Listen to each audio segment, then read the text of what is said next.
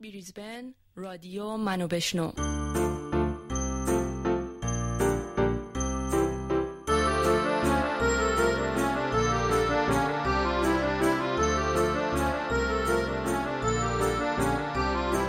منو بشنو که کلامم زندگیست منو بشنو که مرامم زندگیست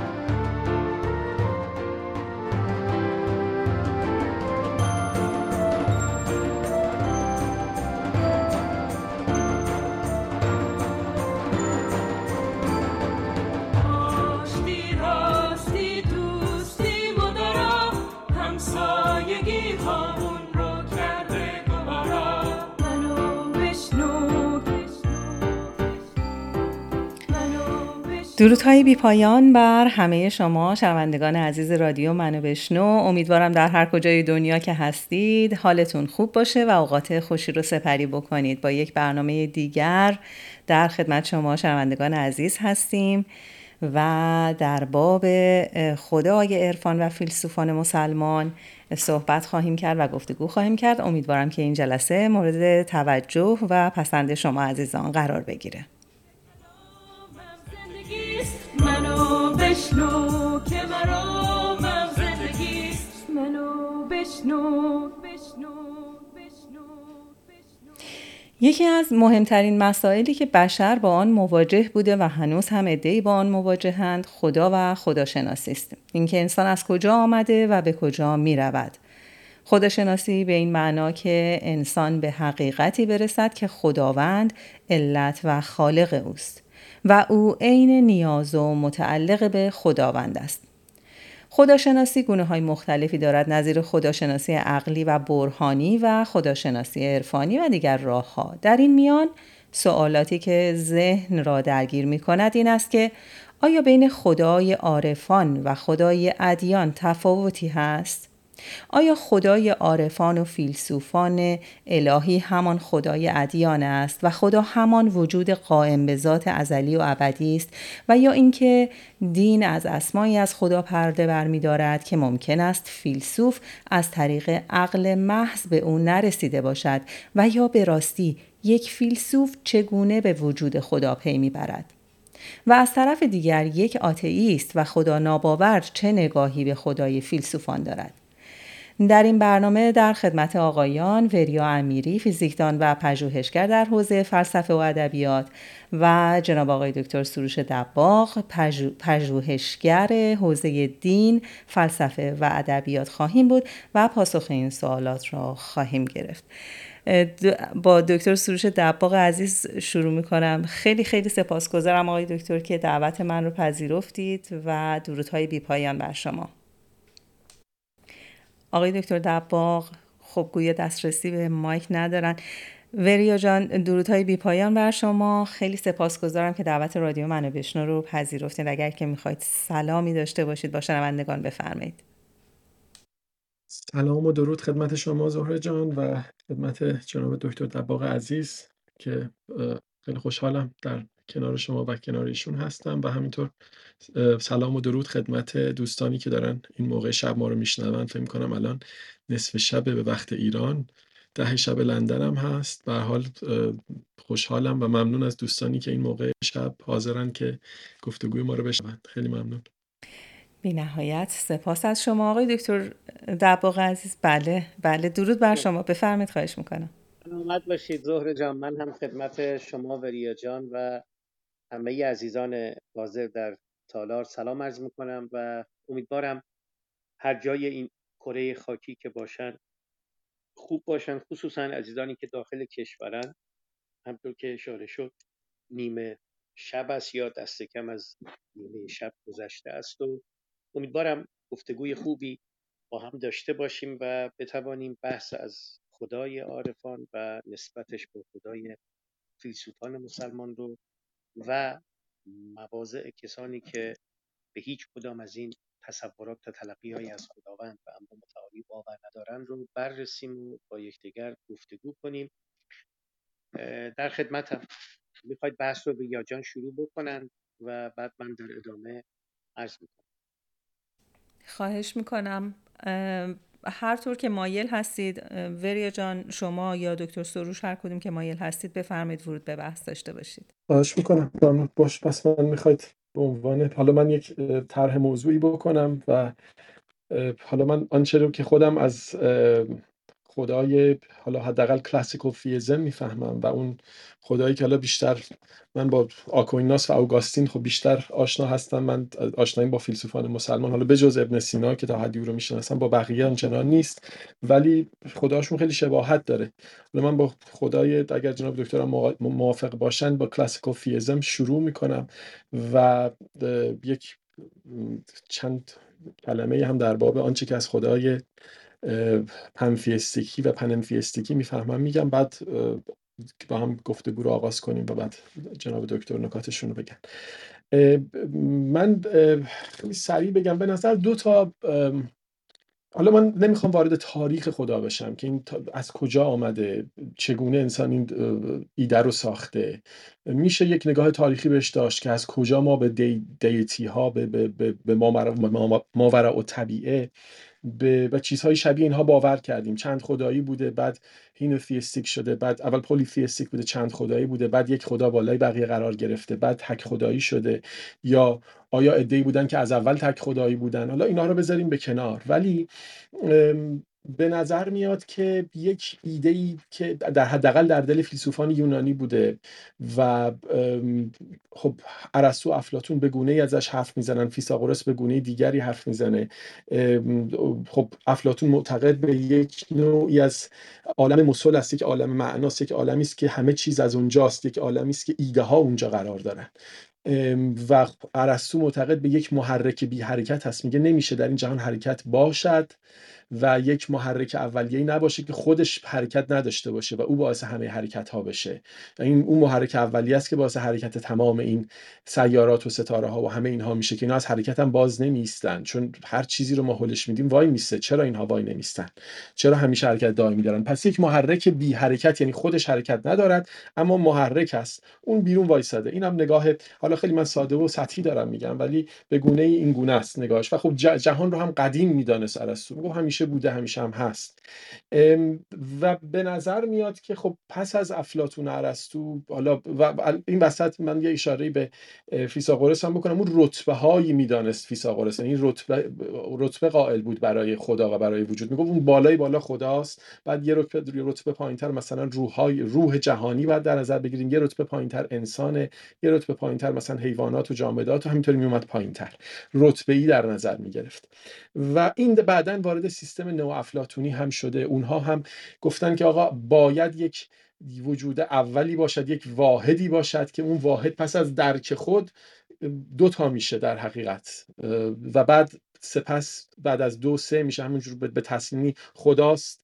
و بعد یعنی هم که بعدا در سیستم مسیحی هم تبدیل شده به پسر پدر پسر روح القدس. حالا واردش نمیشم ولی عقل اول عقل دوم همینطوری میاد پایین تا می‌رسه به انسان دوباره حیوانات گیاهان همینطوری میره پایین. یک سیستمی است که امانیشن بهش میگیم یعنی تابش. انگار عقل اول شروع به تابش کرده مرحله به مرحله تابیده و هرچی ما از اون عقل اول دور میشیم عشق هم کم می‌شود. از اون طرف اپیستروفی اگر یادم باشه که این نظام برعکسشه که ما از این طرف هم میریم بالا. یعنی انسان با اون عشقی که به بازگشت به اون حالت اولیه دارد که این عشق هم از افلاتون باید بگیریم. اون نیاز پرواز کردن به سمت اون عالم مسل. این ما رو باعث میشه که از مراحل پایینی دوباره بخوایم برگردیم به بالا. همون در حقیقت مرغ باغ ملکوت هم. نیم از عالم خاک چند روزی قفسی ساختند از بدنم. یعنی ما اینجا محبوسیم می‌خوایم برگردیم اونجا. این این حالا نگاه خیلی کلاسیکشه که بعدا در دل مسیحیت یک چور دیگری شده. تبدیل شده به یک خدایی که سگانه است. در عین سگانه بودن یکیست یعنی هم هم سه تاست و هم یکیست. که خب حالا خیلی خیلی پیچیده است این داستان تسلیس واقعا هم از یعنی تو چند دقیقه نمیشه در موردش صحبت کرد.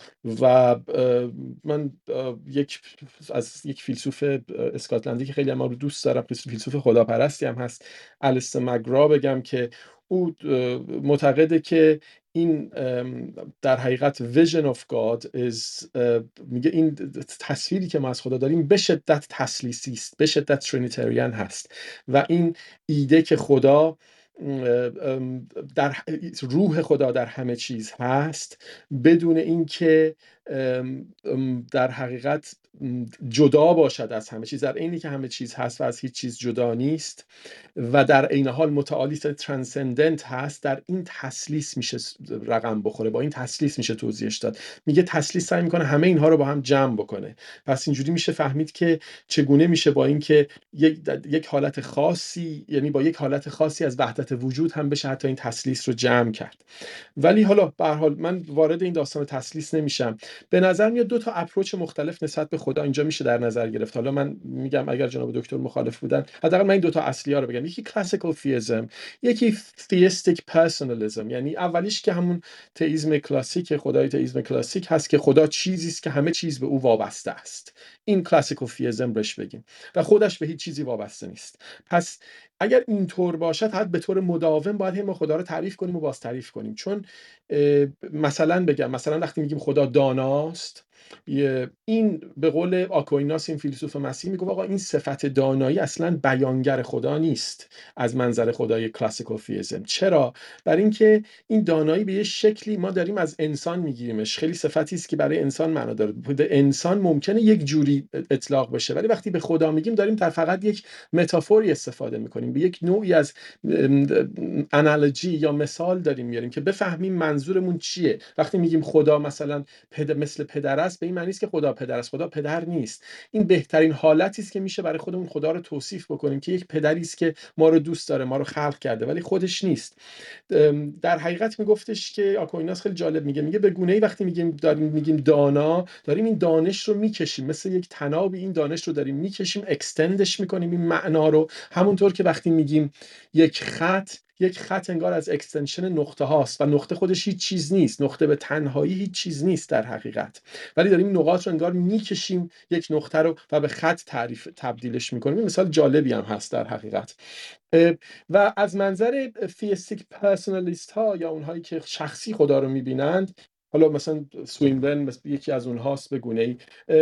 که خدا شخص است از این منظر و با مخلوق که شخص هست مخلوق خودش هم شخصه فقط در حد حد و اندازه فرق می‌کنه.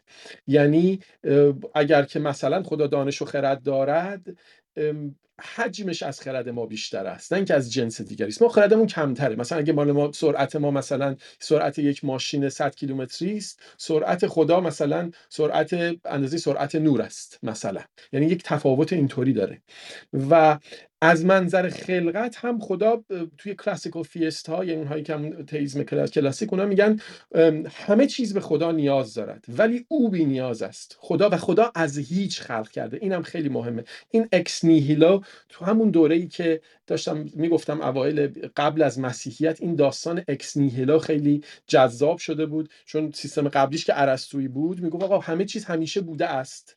ولی اینجا سیستم ex nihilo که بعدا مسیحیت به شدت روش تاکید داره اینه که خدا از هیچ چیزی خلق کرده. در سیستم تئیسم کلاسیک خدا از هیچ چیزی به وجود آورده. خب که اونجا یک مشکل خیلی جدی پیش میاد اینکه آقا چطور می‌شود علت هیچ بود؟ یعنی اگر از هیچ من چیزی خلق کردم چطور می‌تونم علت باشم؟ آیا می‌شود؟ مگر یه چیزی نباید باشه که من تغییرش بدم؟ باید مثلا یک big bang ی باشه یک سری ماده و انرژی به صورت بی‌نهایت در یک نقطه باشه یعنی همه چیز باشد من یهو یک اشاره بهش بکنم و از تبدیلش بکنم به quantum fluctuation و از دلش یک universe بپره بیرون مثلا. من باید علت چیزی باشم که already هست دیگه. وقتی هیچ چیز نیست من چطور می‌تونم علتش باشم حالا یک اشکال به تئیسم کلاسیک. ولی مثلا theistic personalist ها به خصوص مثلا اینجا سوینبرن من مثال ازش بزنم. هیچ فرقی بین علت بودن خدا و علت بودن یک مخلوق نمی‌بینن. مثلا سوینبرن میگه آقا همونطور که خدا می‌تونه فکر بکنه یک لحظه بخواد و هر چیزی باشد خدا می‌خواهد و چیزی خواهد بود. انسان هم مثلا ما می‌تونیم فکر کنیم که آدم هم می‌تونه مثلا یه آدم فرض کنیم یک آدمی که می‌خواهد یه انگشت ششم داشته باشه و شش انگشتی بشه. مثال خود سوینبرنه که خب حالت ایرادها میشه گرفت. یا مثلا اینکه ما می‌تونیم در ذهنمون تصور کنیم یک چیزی رو مثل خواب. من مثلا یهو الان به یک فیل قهوه‌ای فکر بکنم و در ذهن من یک فیل قهوه‌ای خلق میشه دیگه. در لحظه هست. خب حالا پس اگر اینطور هست خدا هم همینطوری می‌تونه یک لحظه بخواهد و همه چیز باشد که خب البته باز به اینا میشه ایراد گرفت. ولی حالا می‌خوام از این دو تا سیستم رو با هم مقایسه بکنم. من چند تا صفات خدا رو هم بگم. به نظر میاد تصویر کلاسیک خدا یا همون کلاسیکوفیزم اه، یک سری صفات هست بهش میگن آم- صفات آمنی باید بهش گفت. انگلیسیش میگن آمنی کوالitiز یا آمنی اتریبیوتس که بعدا خود میشه خدای آمنیگاد یعنی خدایی که این صفات آمنی رو داره. اینها چی هستن؟ ببخشید من این رو یه لحظه میوت کنم صداش داره اذیت می‌کنه. این خدای آمنی یه سری صفات داره مثل omnipotent, omnipresent, omnibenevolent, omni نمی‌دونم temporal از این جور چیزا. حالا اینا معناش چی؟ البته اینها رو بگم این صفت ها در بایبل نیستند. به گونه ای بعضیش در قرآن آمده ولی به نظر میاد قرآن هم تحت تاثیر اتفاقا فیلسوفان مسیحی این صفات رو آورده. چون در کتاب مقدس اینها نیست حداقل. البته من دارم از منظری خدا ناباور میگم و میگم خدا ناباوری که باور دارم قرآن هم حاصل تجربیات انسانهای زمان خود است که این تجربیات از مسیحیت و یهودیت وارد شده ریخته شده. خب حالا این خدای آمنی چی هست؟ این صفات صفاتی است که اوگاستین و آکویناس به خصوص این دو تا فیلسوف بزرگ مسیحی اگر مثلا ما بخوایم آکویناس رو مقایسه بکنیم یک فیلسوفی جایگاهی داره مثل ابن سینای خودمون در یک همچین حد و اندازه است. اینا مردان به شدت اندیشه درخشانی داشتن مردان بزرگی بودن. این خدای omniscient مثلا omniscient یعنی چی؟ یعنی خدایی که همه چیز را می‌دانه omniscient خب یعنی همه چیز را می‌داند خدایی است که داناست. یا خدا omnipotent هست یعنی قادر است. قادر به انجام همه چیز هست. یا omnibenevolent هست یعنی رحمان و رحیم است. کاملا خیرخواه هست یا آمنی تمپرال هست یعنی در همه زمان ها هست. در حالا همینجا باید سوال کرد که آیا خدا در همه زمان ها هست یا بیرون همه زمان ها هست؟ حالا که من یه کتابی رو قبلا هم در موردش زیاد صحبت کردم که God and Timelessness که کتاب خیلی خوبی است که آیا خدا بیرون از زمان از تایملس هست یا در داخل زمان و همه در همه زمان ها هست حالا این هم یک یک مدلی است و و خدا آمنی آمنی پرزنت هست یعنی در همه مکان ها هم هست. خب این صفات هیچ کدومشون در بایبل نی- نیومدن همونطوری که میگم. حالا سوال یه سری سوال میشه با این صفات صفات کرد که اگر خدا مثلا قادر است این هنوز خدای کلاسیک کلاسیکوفیزم هست. اه، اگر خدا قادر است آیا مثلا این قدرت شامل قوانین منطق میشه؟ یعنی آیا می‌تونه قوانین منطق رو بشکنه به اون مثال معروف آیا خدا می‌تونه سنگی بزرگ, بزرگ, سنگی رو درست کنه که خودش نتونه بلندش کنه. این نقض منطق است دیگه در حقیقت. آیا خدا مربع دایره می‌تونه درست بکنه؟ مثلا. آیا خدا می‌تونه بگه الف مساوی با الف نباشد؟ این قانون فکر رو می‌تونه بشکنه. خب یا سوال مثلا خدا که آمنی تمپرال هست یعنی در همه زمان ها هست.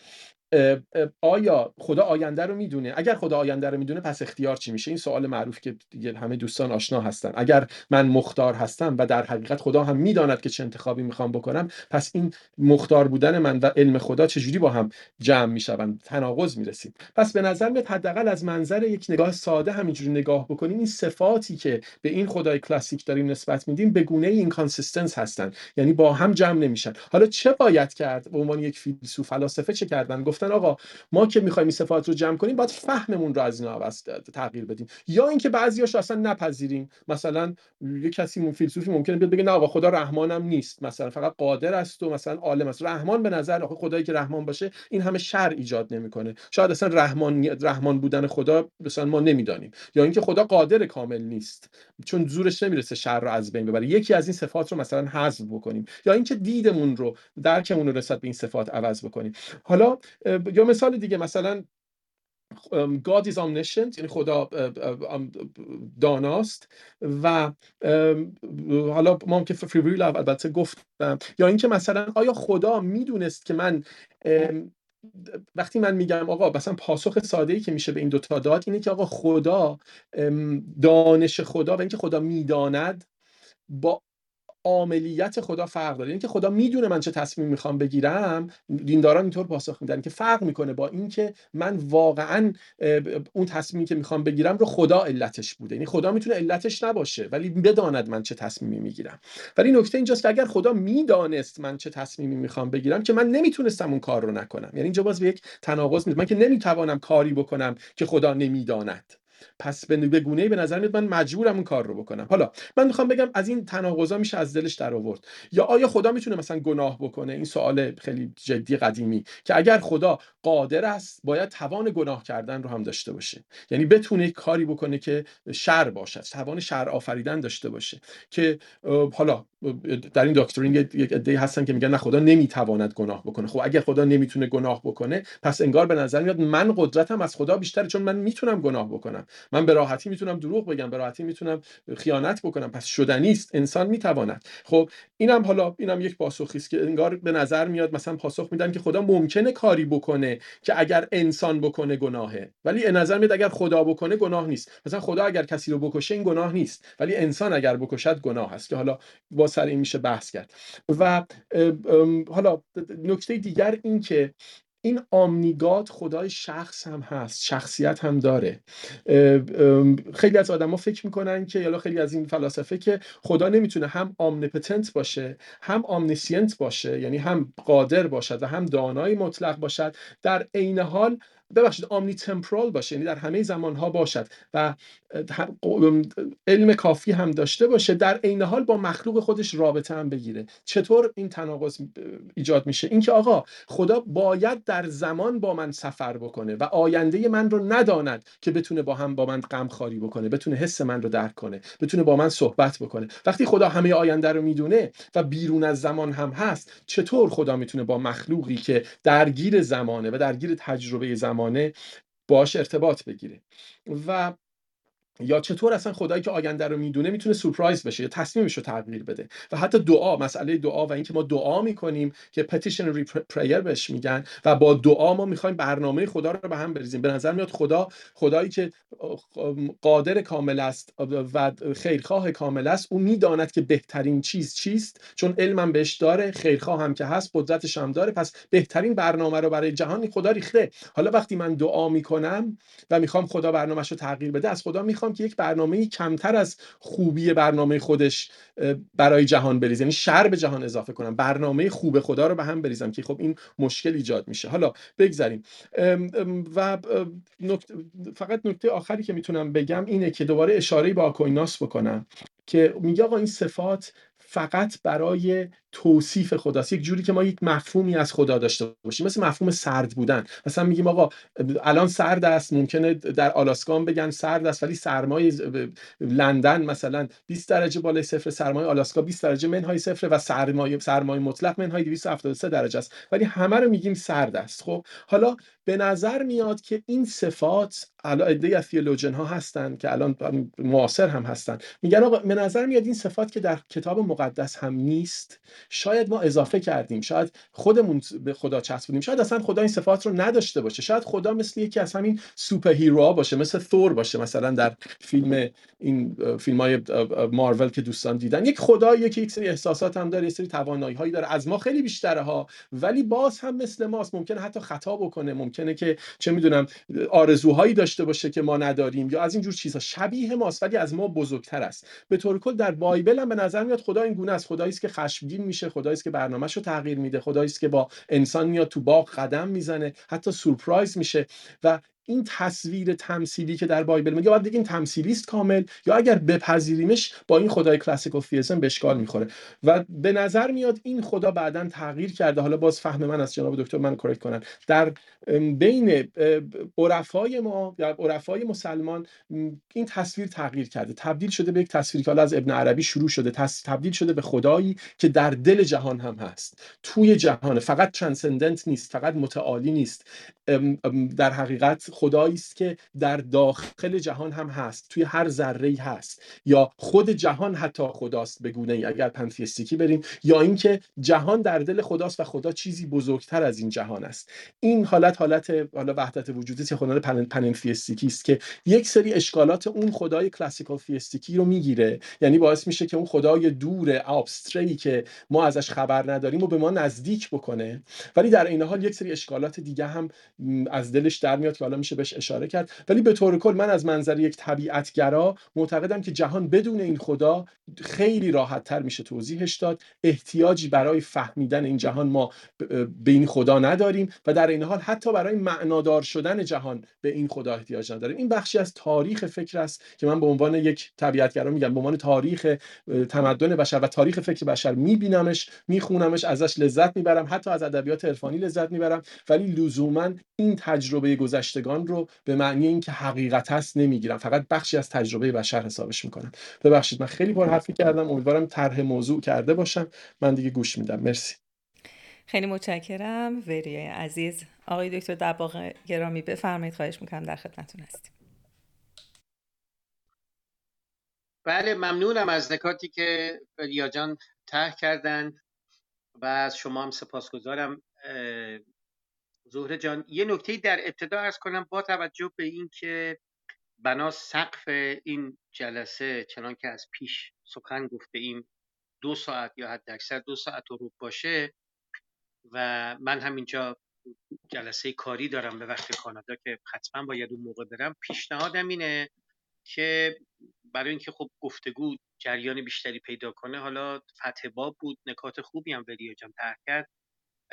ما هر کدام بکوشیم ده دقیقه صحبت بکنیم. حالا اگر بار نخست من نکات متعددی ولی جان طرح کردن میکوشم از یه رو فراتر نرم و بعدش ده دقیقه ده دقیقه که به یک جایی برسیم.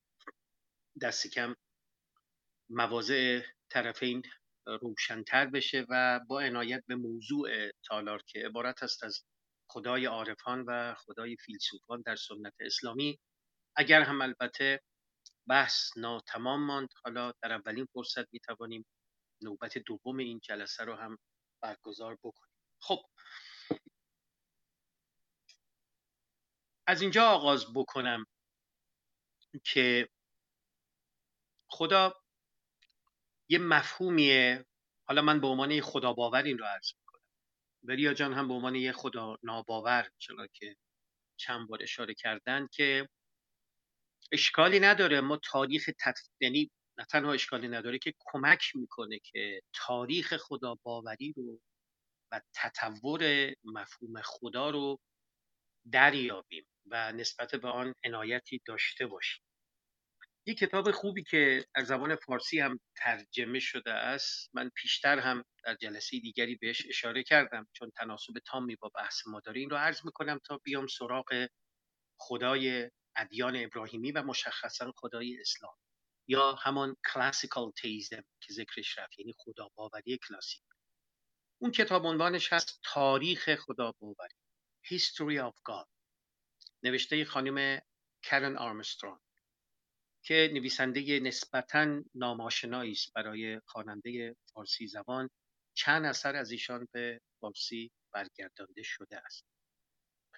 خب در آنجا توضیح میده خانم آرمسترانگ که چگونه تطور پیدا کرده مفهوم ترانسندنس امر متعالی در درازنای تاریخ و ما از پولیتئیزم یعنی چند خدا باوری رسیده این به تک خدا باوری یا به خدا باوری یا خدای ادیان ادیان ابراهیم. یعنی به لحاظ تاریخی این اتفاق رخ داده. و ما این مسیر رو طی کردیم. از چند هزار سال پیش به این سو تا رسیده این به تاریخ ادیان ابراهیمی که مونوتئیستیک ریلیجن یعنی ادیانی که تک خدایی و مشخصا ابراهامیک ریلیجنز یعنی ادیان ابراهیم که با یهودیت آغاز می شود و به در ادامه به مسیحیت و بعد به اسلام می‌رسه اگر دوستان عهد عتیق رو اول تستمنت رو و اسفار خمسه رو دیده باشند من تمام اسفار خمسه رو خانده ام و از این منظر اون رو با انجیل و قرآن قیاس کردم از آن منظری که الان عرض می‌کنم. از این منظر. مفهوم ترانسندنس یعنی خدایی که عرض می شود متعالیه. حالا ما از چند خدا باوری رسیده ایم به تک خدا باوری یا بگی تک خدایی تعبیر روانترش تو فارسی چند خدایی رسیده این به تک خدایی در تاریخ تک خدایی هم هرچه که جلوتر میایم این خدا ترانسندنت میشه. یعنی هی میاد بالاتر. شما نگاه بکنید عرض می شود که فیلم مثل اسفار خمسه رو از این حیث بارها یهوه خیلی نزدیکه. به زمین به تعبیری. و یا بگوییم که خیلی ملموسه تنجبله اما هرچی میریم جلوتر در انجیل و در قرآن اون ترانسندنسش بیشتر میشه. البته که اوصاف انسان بار داره. البته که تلقی رایج از خدای ادیان اوصاف آنتروپومورفیک داره. اما در مجموع که نگاه می‌کنید مثلا فرض کنید ما آیاتی از این دست در قرآن داریم که هو اول و آخر و ظاهر و از ظاهر و الباطن. یا لیس کمثله شی. یا فعینما تولو فثم وجه الله. به هر سمتی که رو کنید و نگاه بکنید خداوند رو می‌بینید. چیزی شبیه به او نیست. لیس کمثله شی. در کنار آیاتی که اوصاف انسانوار پررنگ هم داره در قرآن و در عرض می شود که دیگر بتون ادیان ابراهیم. خب این از کلاسیکال تیزم یعنی پس از این تطور و تحول تاریخ خدا باوری که خیلی فشرده و موجز کردم بحث ما راجع به خدای عارفان و خدای فیلسوفان در سنت اسلامی. خود این هم بحث درازدامه نیست در این حال تصور من اینه برای اینکه بحث روشنتر بشه و حدود و سهورش مشخصتر من میکوشم تصویری که خدای فیلسوفان مشایی این رو از این جهت ارز می‌کنم که برای البته اهل فن و آشنا با مباحث فلسفی عرفانی آنچه که میگم روشنه اما خب برای اینکه ممکنه پاری از عزیزان ندانند توضیح می‌دهم که ما سه تا سنت فلسفی داریم در سنت فلسفه اسلامی در درازنای سنت فلسفه اسلامی یکی موسوم به فلسفه مشایی که با بزرگانی چون فارابی ابن مسکوی و بو علی سینا شناخته میشه.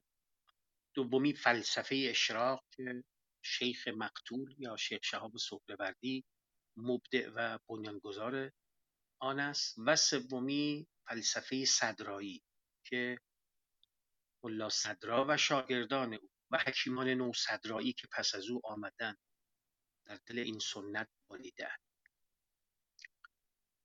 از آن سو هم وقتی از خدای عارفان سخن میگیم قاعدتا مرادمون عارفانی است که در این سنت بالیده اند و باز اینجا ما با کسرتی مواجه دست کم چند نوع مکتب عرفانی رو می‌توانیم از یکدیگر تفکیک بکنیم. شاید مهمترین آنها شناخته شده ترین آنها سنت عرفان خراسانی باشه. عرفانی که با بایزید بستامی آغاز می شود بولحسن خرقانی در بستام و خطه خراسان بزرگ در سده دوم هجری قمری.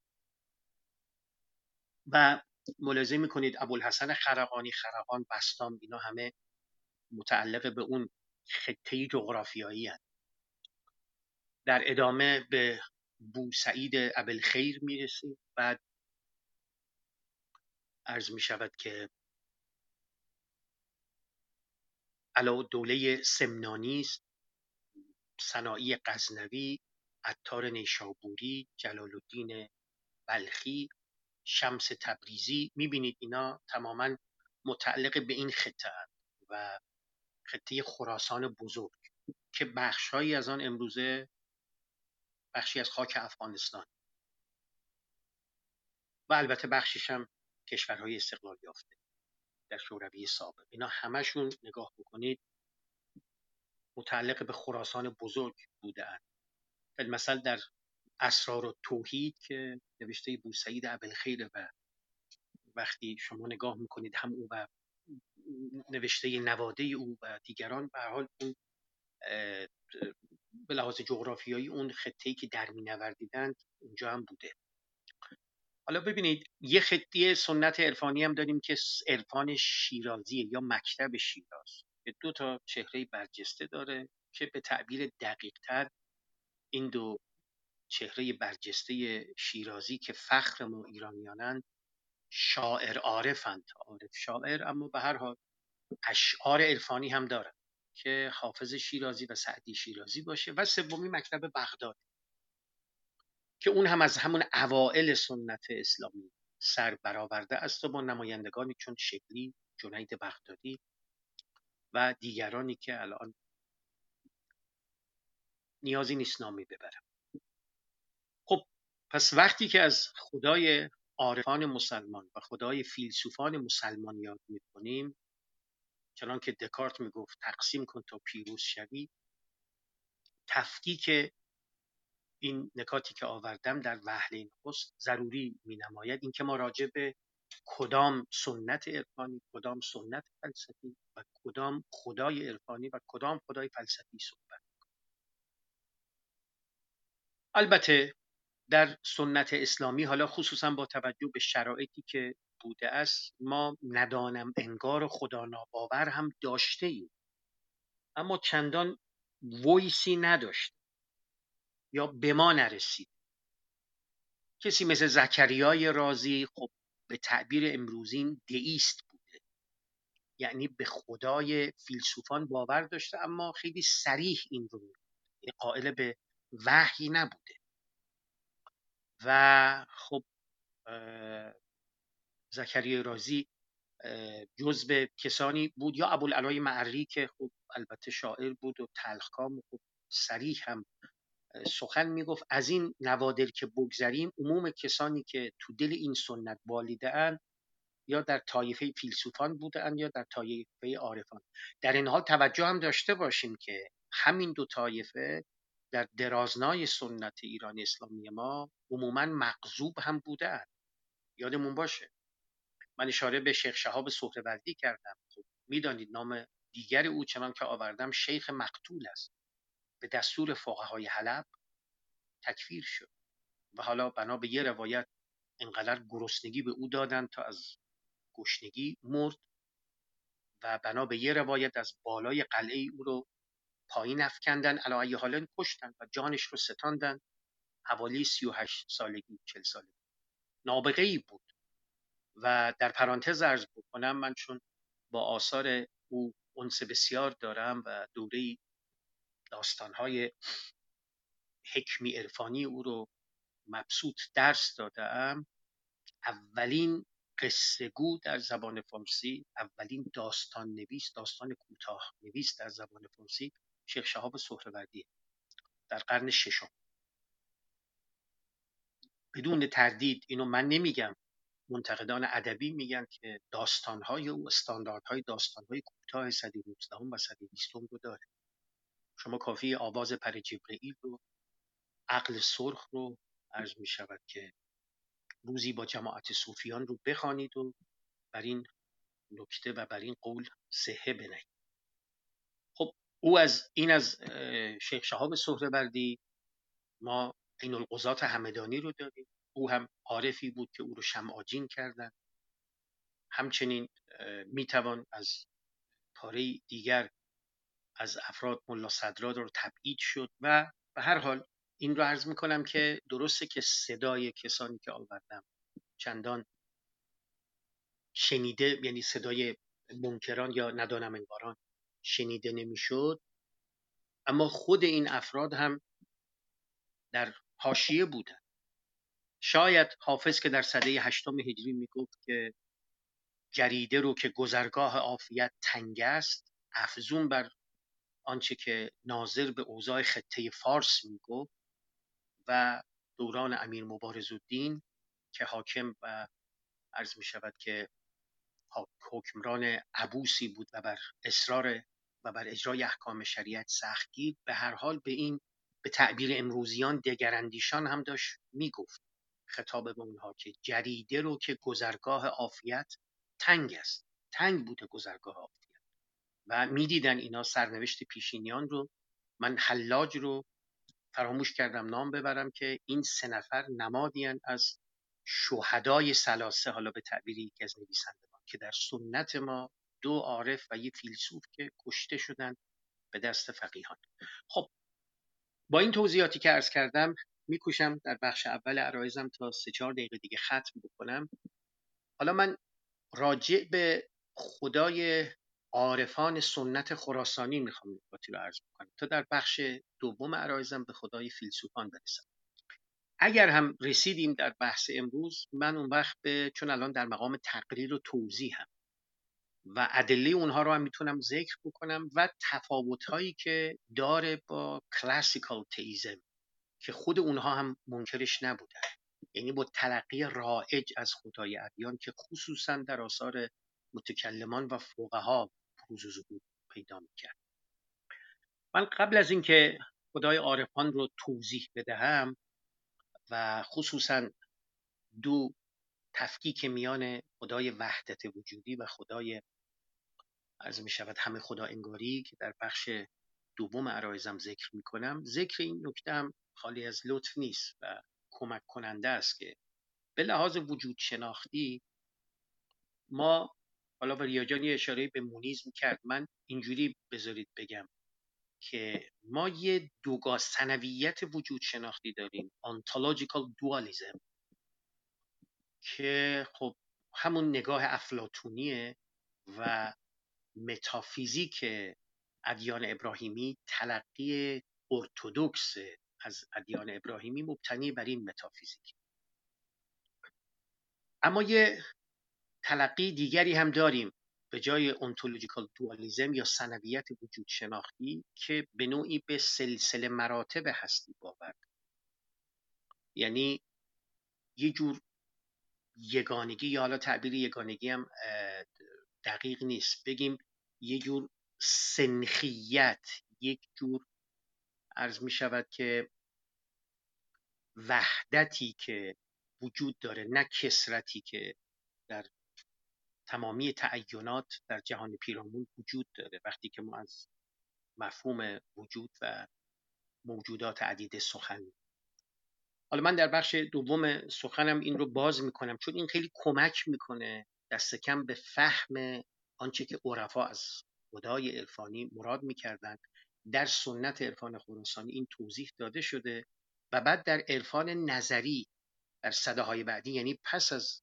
ابن عربی به این سو این عرفان این خدایی که ازش تحت عنوان خدای وحدت وجودی یاد می‌کنیم articulate هم شده صورتبندی نظری هم شده.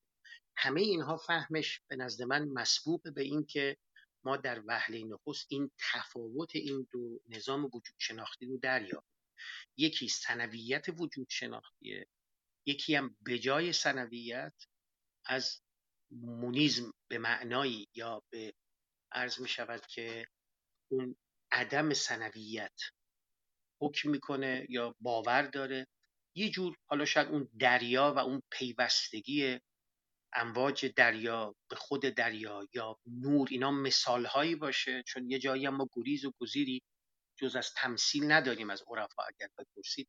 این کمک می‌کنه که ما خدای عرفانی رو بهتر بفهمیم و بعد اون صورتبندی نظریش رو. خدای فلسفی خصوصا خدای فلسفه مشا یکی از اون سه سنتی که ارز کردم سنت اول البته از سنخ دیگریه که بهش اشاره خواهم کرد. اونجا اون وقت قصه خداوندی که تشخص داره تعین داره یعنی یه موجوده که زیل آن مثلا برهان وجوب و امکان تقریر میشه به امثال هم اینا اونجا شسته رفته میشه و صورت بندی میشه که من در ادامه اشاره خواهم کرد. پس در نوبت آتی من عرض بکنم که بحث رو چگونه ادامه میدم؟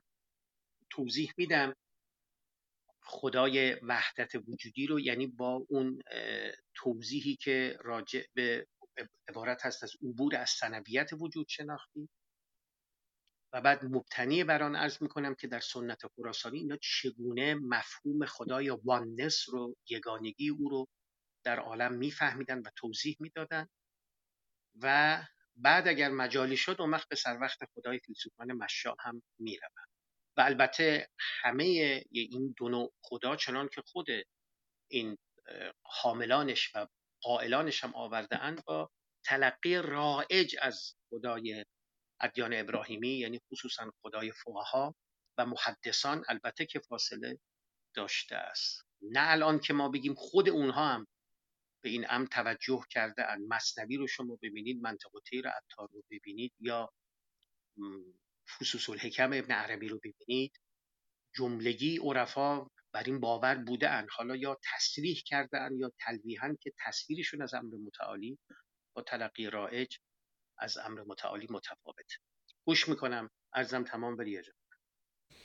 سپاسگزارم آقای دکتر سروش دباغ گرامی.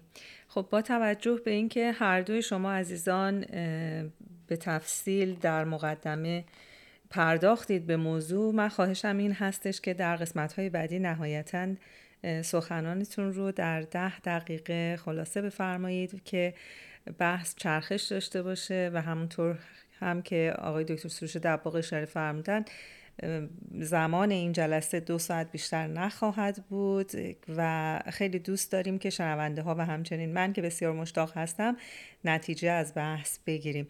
وریا جان بفرمایید در خدمتون هستیم.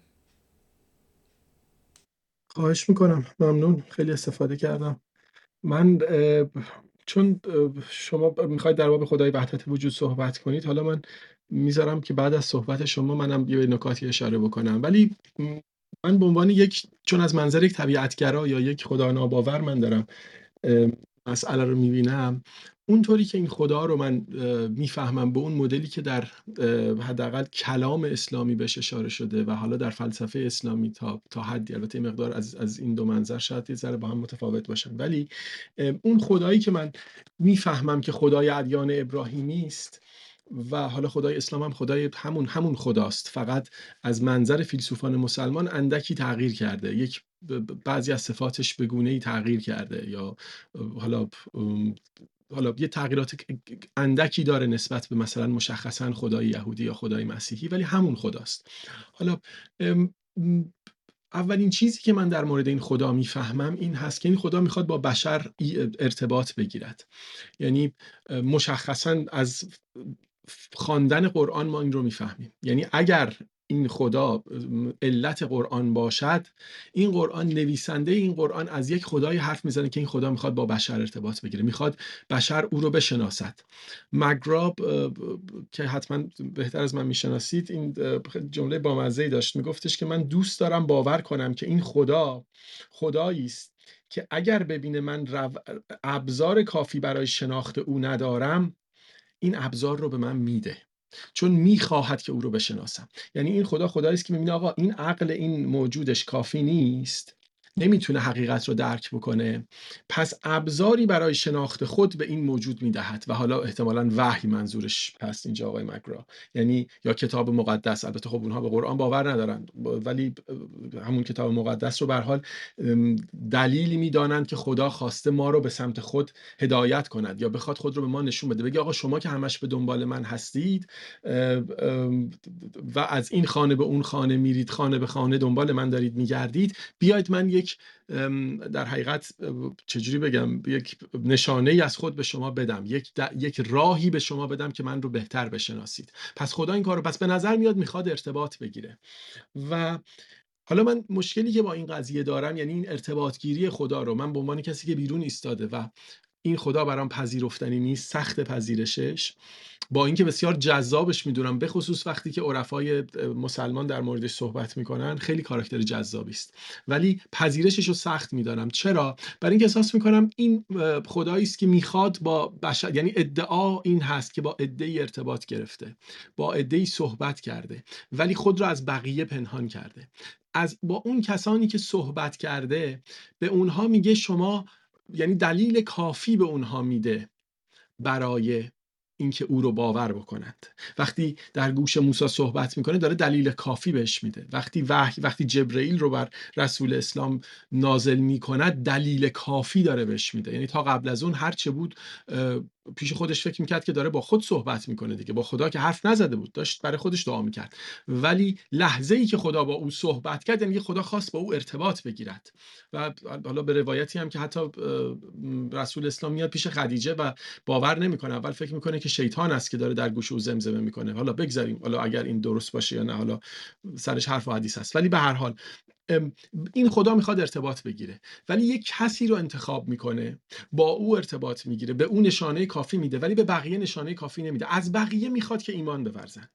از بقیه می‌خواد که هر سخن دیگری رو قبول کنن. مثل معلمی است که بیرون کلاس وایساده و یک نفر رو از بیرون کلاس یواش به او اشاره می‌کنه او رو از کلاس بیرون میاره و هنوز این بچه ها معلم رو ندیدن. اصلا نمی‌دونن که کلاسی هست. اصلا نمی‌دونن مدرسه ای هست. فقط می‌دونن یه سری جای جمعن. یکی از اینها از بیرون بهش اشاره میشه. او میاد بیرون و این خدا با او ارتباط می‌گیره درس ها رو به او میده مشق ها رو به او یاد میده همه چیز رو به او یاد میده میگه حالا برو به اونها رو اونها رو راضی بکن که قبول کنن که معلمی هست که امتحانی هم هست که جزوه هم هست و این جزوه رو تو داری و به اونها بده. و هر کس قبول نکرد در دلش مرضی است. هر کس قبول نکرد ایمان کافی نداره. هر کس که قبول نکرد اهل عقل ندارد حالا هرچه و بعد هم من رو مجازات می‌کنم.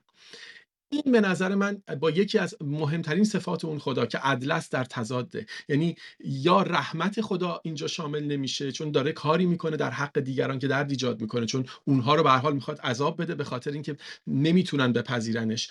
یا اینکه این خدا واقعا نمی‌خواهد ارتباط بگیرد. و اگر این خدا نخواهد ارتباط بگیرد و خود رو از ما قایم کرده باشه اون موقع من نمی‌تونم بفهمم که چگونه ما می‌تونیم به پیام وحی اعتماد بکنیم. چگونه است که تمام فیلسوفان مسلمان همگی پذیرفتن که وحی اتفاق افتاده؟ هیچ کدوم وحی رو زیر سوال. حتی جناب عبدالکریم سروش هم وحی رو منکر نشدن تا اونجایی که من می‌فهمم. معتقدن که وحی بگونه بر بر قلب رسول ریخته شده و این کلام کلام رسول است. به هر حال وحی رو منکر نشدن. یعنی معتقدن که به هر حال خدا با رسول ارتباط گرفته. ولی اینکه چرا خدا با یک شخص خاصی ارتباط می‌گیره به نظر من قابل توضیح نیست. بهترین حالتش من در بهترین حالتی که می‌فهمم این داستان رو این هست که این خدا یا قایب است یا نیست وجود نداره. و فقط یعنی در حقیقت هیچ چیز ساخته ذهن ماست. یا اینکه خدایی است که بسیار محتمل تر است که اگر باشد می‌خواد با ما ارتباط نگیره. می‌خواد از ما دوری می‌کنه. می‌خواد ما او رو نشناسیم. قایم شده. خود رو از ما قایم کرده. و اگر واقعا بین این خدا و شیطان معامله صورت گرفته باشه یا برخوردی شده باشه اون کسی که دخالت می کند شیطان است در این داستان از نظر من. یعنی اون کسی که اتفاقا می‌خواهد که ای رو به سمت سویی بکشد در جایی که به نظر میاد خدا قایب است می‌تواند شیطان باشه. تا اگر ما این داستان رو بپذیریم. برای همین من می‌خوام بگم این مدل از اعتماد به وحی و این مدل از ایمانی که یک نوع ایمان قلبی است یک نوع ایمان داشتن به اینکه خدا باید خوب باشد نمی‌تواند شرور باشد. خدا باید خواسته باشد که با ما ارتباط بگیرد. ما باید بپذیریم آنچه رسول به ما گفته. چون این هدیه الهی بوده. اگر نپذیریم از در رحمت خدا بسته می شود دیگه هدایت نمی شویم در هدایت بر ما بسته می شود با این ایمان قلبی جلو رفتن در مقابل موجودی که به نظر میاد یا نیست یا کاملا می‌خواهد از ما پنهان باشد و خود رو به ما نشان ندهد که در هر دو حالت ما نباید سراغش بریم. یعنی خدا نخواد خود رو به ما نشان بده و ما این رو بدانیم پس ما هم نباید در پیش بگردیم. چون او می‌خواهد ما در پیش نگردیم. ولی اگر می‌خواهد در پیش باشیم این جزوه ای که به ما داده که کتاب مقدس است جزوه خوبی نیست. روشش هم روش خوبی نیست. به حال این به نظرم یک ایراد جدی است که من در ادیان ابراهیمی می‌بینم در به خصوص در مسیحیت و, و اسلام که پیام وحی یک مدل دیگری هم بیان میشه من به نظرم نپذیرفتنی تر است. ببخشید که من طولانی گفتم. نمی‌دونم ده دقیقه شد یا نه یا بیشتر شد. کمتر از ده دقیقه شد. خیلی متشکرم بریای عزیز. آقای دکتر دباغ بفرمایید خواهش می‌کنم. بله ممنونم از نکاتی که تر شد. ببینید وریا جان بحث ما الان راجع به خدای عارفان و خدای فیلسوفانه. به قصه وحی در ادامه میشه رسید. الان شما رفتی سر قصه وحی و نسبتش با متن مقدس و اینکه این خدا خود رو آشکار کرده یا نه. و همطور که می‌دانید مثلا ما الهیات غیبت هم داریم تیالوجی و ابسنس که بعضی از عدم آشکارگی خداوند هم سخن گفتن من در جای خودش می‌تونیم حالا بعدها به اینم برسیم. الان بحث ما راجع به خدای عارفان و خدای فیلسوفان و نسبت اینها با خداباوری کلاسیک و کلاسیکال تیزم الان در باب وحش سخن نمیگیم. اشکالی نداره وانه اینکه نباید در باب وحش سخن اما می‌خوام بگم اول قاعدتا باید از توحید شروع کرد. و از نسبت ما با مبدع این عالم و هم خود هم عرفا هم فیلسوفان هر کدام از منظر خودشون تو سنت اسلامی به این قصه پرداختن. و بعد حالا در وهله بعدی بعد از اینکه تصویر اینها از خداوند منقح شد اون وقت بعد پرسید که این توحید یا این تصویر از امر متعالی یا transcendence چه نسبتی با امر وحیانی و ریولیشن داره. این نکته اول. نکته دومی که در همین راستا من در تکمله نوبت پیشینم بذار اون خدای عرفانی رو که حالا ازش به پننتئیزم یا پننتئیستیک گاد تعبیر میشه رو توضیح بیشتری بدم به اختصار. و اون وقت بعد می‌تونیم حالا یا همین بحث رو تا آخر وقت امروز ادامه بدیم یا حالا بعد به خدای فیلسوفان مسلمان هم برسیم. با عنایت به اینکه خب همین سخنان هم ناراستکیشانه است چنان که می‌دانید و آن ارتودکسه ببینید بذار از اینجا آغاز بکنم که مثالم روشن بزنم برای مخاطبان هم احیانا روشنتر باشه. یکی از نکاتی که من آنچه که میگم به نوعی هم در عرفان خراسانی بحث شده یعنی در آثار عرفایی که نام بردم و تکرار نمی کنم اهم از آثار منصور و منظومشون یعنی هم در مکتوباتشون هم در اشعارشون. از سنایی و پیش از آن گفتم با یزید بستامی بگیر شما تا شمس تبریزی. یه تفکیکی می‌کنند بین حالا من اصطلاح رو اول عرض می‌کنم. نمی‌خوایم همینجا با اصطلاحات خصوصا مخاطبانی رو که این مباحث رو دنبال نکرده لزوما یه وقت حراسی در دلشون بیافکنم نه اصطلاح رو میگم و مشک من همیشه همینطوره. معنا می‌کنم که روشن باشه. نمی‌خوای مبهم سخن بگی.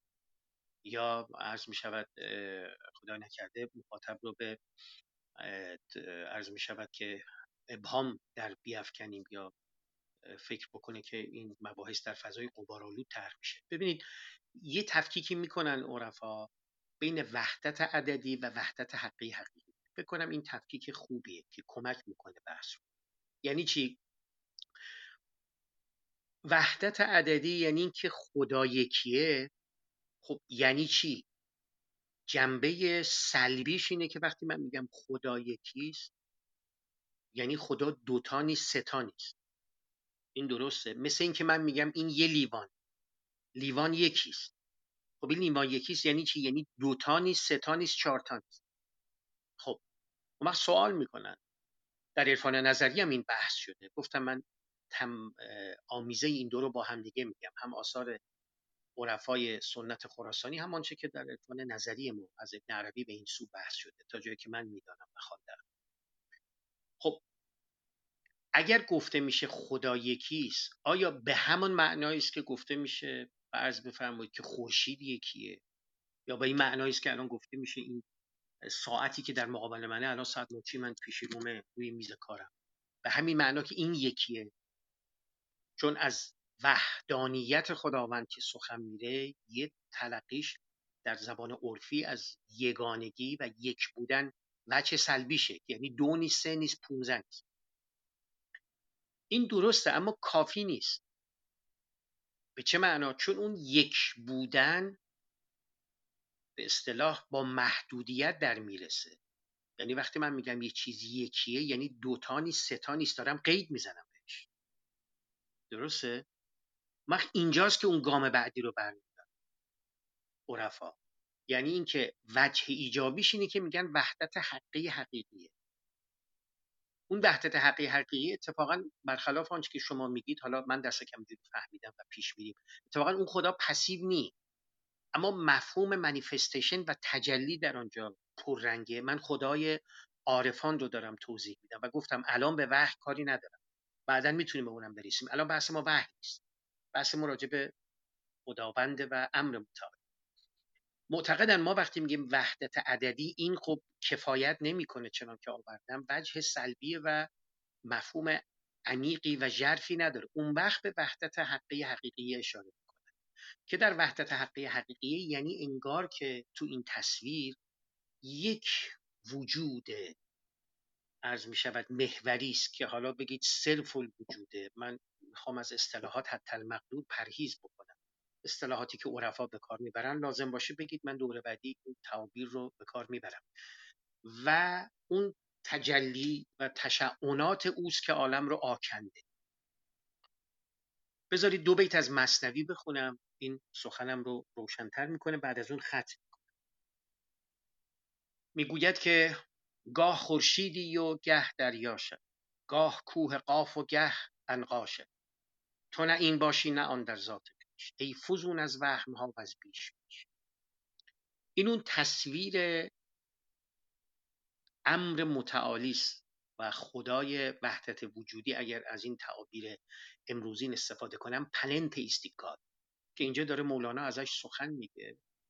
همون مفهوم بی صورتی که با بی تعینی و بیکرانگی هم پهلو به پهلو می‌زنه شبیه به آنچه که جان هیک بهش میگه transcategorial reality یعنی حقیقت فوق مقوله شبیه به اونه.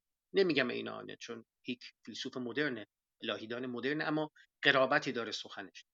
ببین میگه که اون وحدت حقیقی حقیقیه یا اون واننسه که تجلیاتش عالم رو آکنده یه جا دریاست یه جا کوه قافه یه جا عرض می شود که خورشیده و تو نه این باشی نه آن در ذات خویش ای فزون از وهم بیش بیش یعنی اون یگانگی رو وحدت عدد که وحدت حقیقی که تجلیاتش عالم رو آکنده اینجوری توضیح میدن. و بعد همین که حالا من در بخش بعدی میگم واقعا اینا خب چون از عرفان نظری من استفاده می‌کنم بحث عرفان نظری فلسفی هم بود که می‌دونی. وقت اینکه خدا مفهومه یا نه می‌دونی؟ این خودش یه مقوله مهمیه تو این بحث های همین خدای وحدت وجودی. به چه معنا؟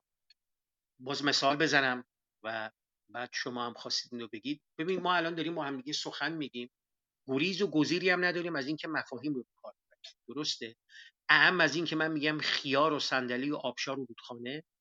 یا بیایم مفاهیم انتظایی مثل آزادی مثل فرض کنید که دموکراسی یا در مباحث فلسفی مثل علت معلول اینا دیگه همه مفاهیم. ما ازش استفاده می‌کنیم. خب مفهوم با محدودیت هم در می‌رسه. درسته؟ گریز و گزیری هم نداریم ازش. یعنی من وقتی میگم میز واژه میز رو به کار می‌برم و از آن ادای مقصود می‌کنم دارم به مصادیق متعددی در جهان خارج ارجاع میدم. و در این حال می‌خوام میگم خیلی تا کجا میز از کجا به بعد میز نیست. اینه دیگه مفهوم این concept که داریم استفاده می‌کنیم. میگم درخت میگم آجر. یعنی تا اینجا آجر از اینجا به بعد آجر نیست. و معلفه های آجرساز رو معلفه های درختساز رو دارم خب اون قدم بعدی پرسش از اینه که آیا خداوند به این معنا ماهیت داره؟ یعنی میشه از معلفه ها و مقومات خداساز یعنی مفهوم خداساز یاد کرد و به این معنا خدا مفهومیه در اداد دیگر مفاهیم به این پرسش مقدر هم با اون تفکیکی که میانه وحدت عددی و وحدت حقیقی حقیقی کردم در بخش بعدی سخن میگم که چگونه در عرفان نظری و سنت خراسانی میان اینها روایت من دست کم که کوشیده ان توضیحی بدهند که به چه معنا ما راجع به امر متعالی سخن میگیم و امر متعالی یا خدا مفهومی در اداد دیگر مفاهیم یعنی مفاهیمی که ما می‌شناسیم و مثل نقل و نبات در زندگی روزمره به کار می‌بریم نیست. گوش می‌کنم. نوبت بعدی ادامه. سپاسگزارم جناب دکتر سروش دباغ عزیز. البته خب من بین شنوندگان هم دارم سوالاتی که مطرح می‌کنن رو می‌خونم. دارم می‌بینم که در رابطه با وحی بسیار بسیار سوال دارن و اگر که می‌دونم در این جلسه جای پرسش این سوالات نیست ولی اگر که شما عزیزان موافق باشید در جلسه دیگری به این موضوع بپردازیم. وریا جان در خدمت هستیم. ممنون خیلی ممنون. من بگم دلیل این که من از وحی صحبت کردم اتفاقا اصلا خود مفهوم وحی نبودا. من اتفاقا منظورم این بود که بگم یا این خدا می‌خواد با ما ارتباط بگیره و ما او رو بشناسیم یا نه؟ و اگر نمی‌خواد ما او رو بشناسیم تقریبا همه تلاش ما برای شناخت او احتمالا بیهوده است چون همه مسیرها رو بسته است. و منظور من از وحی در حقیقت نشان دادن این بود که آیا ما واقعا می‌تونیم در مورد توحید یا در مورد چه می‌دونم صفات دیگر خدا صحبت بکنیم و بدانیم اگر خدا در رو بسته باشد. این یک این یک نکته. و نکته دیگر اینه چون من من میگم شواهد برای این که به نظر میاد این خدا نمی‌خواهد ارتباط بگیرد زیاد است. حالا در مورد اون میشه بعدا صحبت بکنیم. یه چیزی در مورد این perfect unity که این هم یک یک چیزی است که به خصوص فلوتین بهش اشاره کرده و از دل او مثل اینکه ریخته شده در دل ادیان ابراهیمی. اون چیزی که حالا ارسطو بهش می‌گفت perfect actuality یا بالفعل شدن دیگه نهایی غایی یعنی همه استعدادها بالقوه بشود. ببخشید بالفعل بشود. یا یک مدلی که بعضی از این فیلسوفای panentheist جدید که modal panentheist هستن میگن که تمامی possibility ها تمامی یعنی تمامی اون possible infinity یا اون infinite های ممکن همه با هم یک actuality یا یک بالفعل رو تشکیل میدن که او خداست. یعنی اگر یک همجا یک همچین تعریفی ازش بذاریم. حالا یا فلوتین می‌گفت perfect unity این حالا باید دید آیا این unity این تکیه با identity یعنی با برابری یکیست من یک توضیحی بدم. وقتی ما میگیم A با A برابر است داریم از یک آیدنتیتی حرف می‌زنیم. الف با الف برابر است. ولی آیا یونیتی یا تک بودن مساوی با الف با الف برابر است؟ این دوتا با هم یکی است. یک یا, یا تفاوتی دارن. یعنی می‌خوام بگم آیا وحدانیت چجوری بگم؟ این یعنی ما فقط تا وقتی این قانون این همانی رو داریم که یونیتی یا حالا وحدانیت یا همون توحید رو داشته باشیم. اگر اینطوری بهش فکر بکنیم باید بگیم هستی با هستی برابر است. یک همچین چیزی باید بگیم.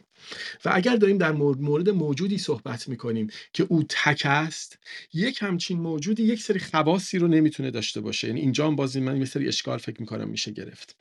وقتی من میگم من و تو آی ام thou رو به کار می‌برم من و تو رو به کار می‌برم. یعنی من چیزی بیرون از خود رو می‌شناسم. یعنی من چیز نیستم. من یونیت یونیتی نیستم. من ممکنه دوچار قانون آیدنتیتی بشم دوچار قانون این همانی بشم. ولی تک نیستم. وقتی دارم میگم من و تو. و حالا اگر اینطوری بریم جلو به جایی می‌رسیم که میگیم آقا پس در مورد اون وان باید یک چیزی فراتر از هر گزاره یا صفتی که میشه به اون نسبت داد باید داشته باشیم که این یک یک باشه. چون خدا از لحظه ای که شروع به فکر می‌کند دیگه یک نیست. یعنی عقل اول وقتی فکر می‌کنه و به عقل دوم تبدیل میشه یا یه عقل دوم از دلش در میاد دیگه یونیتیش رفته زیر سوال. درسته که مسیحی ها می‌خوان این سگانه رو یک جوری به هم بچسبونن. حالا تو فلسفه, فلسفه مشا که عقل دهگانه است. ولی به طور کل من دارم میگم یا باید بپذیریم که یا این خدا هیچ جزئی ندارد. بسیط بسیط است. اون موقع باید گفت که خدا چگونه فکر می‌کنه. چون اگر خدا در مورد چیزها فکر بکنه پس باید چیزهایی باشند متفاوت و بیرون از خدا که خدا به اونها فکر بکنه. چون تا وقتی که یعنی یک چیزی بیرون از خدا نباشد خدا به چی می‌خواد فکر بکنه؟ در این حالت دیگه خدا one نخواهد بود. و در ادامه حتی اگر خدا فقط در مورد افکار خود فکر بکنه یعنی در مورد افکار خودش هم فقط اگر فکر بکنه به چیزی بیرون فکر نکنه باز خدا هم subject هست هم object هم فاعل است و هم مفعول. که در این حالت یک یک دستینکشن یک تفریقی در خدا خواهد بود و دوباره خدا وان نخواهد بود. پس در این حالت به نظر میاد یا ما باید همینجا به توحید یک ایرادی بگیریم چون خدایی که شخص است صحبت می‌کنه یعنی حتی خدای پننفیستیکی هم به گونه ای شخص است. من البته ممکنه که جناب دکتر با هم مخالف باشن ولی حداقل من اینطوری می‌فهمم که فرق می‌کنه با خدای هم جهان خدایی همه خدایی که شخص نیست. خدای پننفیستیکی شخصیت هم داره. ولی به هر حال این خدای اسلام که شخص است و احساساتی داره عصبانی میشه با ارتباط می‌گیره نمی‌دونم ناامید میشه امیدوار میشه و از این کارها حتی عصبانی میشه. این خدا تک بودنش یه مقدار این یا باید بگیم فراتر از فکر ماست که اصلا نمی‌تونیم بدانیم که چیست. این صفات رو نمی‌تونیم بهش نسبت بدیم. یا اگر می‌خوایم یک بودن رو بهش نسبت بدیم باید بتونیم بگونه این رو با ارتباط گرفتنش با ما هم تش... یعنی بتونیم توضیح بدیم. یا اینکه بگیم نه ما و خدا اصلا یکی هستیم و هیچ تفریقی نیست. که اگر اینطور هست باید گفت که آقا پس دیگه اختیاری نیست شری هم نیست نیکی هم نیست هیچ چیزی نیست. و حالا نمی‌دونم فکر کنم تا همینجا کافی باشه ایرادی که میشه به unity خدا گرفت در مورد timeless بودن یا everlasting بودن یعنی بیرون از زمان بودن یا اینکه در داخل زمان و بی نهایت بودن این دوتا هم من فکر می‌کنم میشه صحبتهایی بکنیم و من باز فکر می‌کنم یک ایرادایی اونجا به همین خدا دوباره وارد است. چون به شدت مهمه که ما خدا رو بیرون از زمان در نظر بگیریم یا خدا رو بی نهایت در طول زمان در نظر بگیریم. و هر دوی این دوتا یک ایرادات جدی به همین خدایی که تعریف کردم وارد می‌کنن به نظرم. حالا نمی‌دونم چند دقیقه شد اگر که ده دقیقه شد که من وایسم. کمتر از ده دقیقه شد بری عزیز ولی اگر, اگر که فرمایشاتون رو می‌خواین تکمیل کنید بفرمایید بعد صحبت های دکتر سروش رو بشنوید بله من حالا اینجا من در مورد بوانس خدا صحبت کردم که در حقیقت و این یک که بالاتر از هستی هم هست one is beyond beyond being یعنی بالاتر از هستی است. که حالا به هر حال من فکر می‌کنم این وانسه اگه قرار باشه خود هستی باشد بگیم آقا هستی هستی است کل هستی یکی است که اون موقع باید ببینیم منظورمون از یکی چیست. آیا منظورمون ذرات بنیادی هستی حالا من از منظر یک طبیعتگرا دارم میگم. و فیزیکدان ها هم به دنبال یک قانون همه چیز هستن. مدت هاست که می‌خوان آقا همه چیز رو شاید با یک معادله بتونن توضیح بدن. یک معادله کلی شاید یک معادله موج کلی بشه برای تمام cosmos یا تمام universe های ممکن در نظر گرفت. خب و اگر به این حال حالت برسیم آیا به یک unity رسیدیم؟ آیا این معادله خداست؟ یا اینکه بگیم ذرات بنیادی هست که جهان رو تشکیل داده و این ذرات بنیادی هستند که فقط در کنار هم قرار می‌گیرن و با کنار هم قرار گرفتن و از هم فاصله گرفتنشون universe به این حالت تجلی پیدا می‌کنه و این ذرات بنیادی هستند که اون واقعیت نهان این هستی هستند و خدا اگر قرار باشد باشد این هاست اگر این گونه باشه اون وقت یه خدا از اجزا تشکیل شده. یک سری اجزا دارد. ولی اگر بخوایم کلا به سمت یک خدایی بریم که ترانسند می‌کنه ریالیتی رو یعنی متعالی است نسبت به ما و بیرون از این جهان است اون موقع من به نظرم این مشکلات پیش میاد که یک این خدایی که پنهان است ما چگونه شناختیمش؟ و ثانیا اگر بیرون این جهان است چگونه می‌تواند یکی باشد؟ در حالی که فکر می‌کنه جهان خلق می‌کنه و در این جهان دخالت هم می‌کنه. من سخنم تمام. متشکرم. جناب دکتر سروش دباغ بفرمایید خواهش می‌کنم. بله ممنونم. ببینید من راجع به این واننسی که گفتی شما توضیح اینجوری بدم به اون مفهومی که اشاره کردم الان بپردازم که از همینجا می‌خوام به قصه واننس برسم. اینکه خدا ماهیت داره یا نداره مفهوم خدا. داشتم می‌گفتم که در سنت عرفان خراسانی و عرفان نظری این چگونه بحث میشه؟ تا این خدا بسیط هم هست بساطت داره یعنی قرار نیست مرکب باشه. و چنان که پیشتر هم آوردم در جای دیگری که گفتگو می‌کردیم حالا اگر مجالی شد در ادامه بهش می‌پردازیم. در واقع صفات یعنی اون اسما و صفاتی که در عرفان نظری گفته میشه حالا صفات بعد حالا به قصه وحیونه الان نمی‌خوایم برسیم بعد اونا می‌تونه اگر از مقام صفات یاد بکنیم اینا دقیقا مندرج یا حالا مندرج تعبیر خوبی نیم مطابق یا بگیم که عین عین ذات باشه. حالا ببین من همون مفهوم رو بگم. گفتم که ما راجع به مفاهیم که سخن میگیم یه سابستنسی دارن راجع به خدا by definition دیگه یعنی به فرض که کسی که قائل به وجود خدا داره سخن میگه کسی که نچرالیسته که نه. بعدم توجه داشته باشیم اینجا بحث اونتولوژیک از بحث اپیستمولوژیک تفکیک میشه.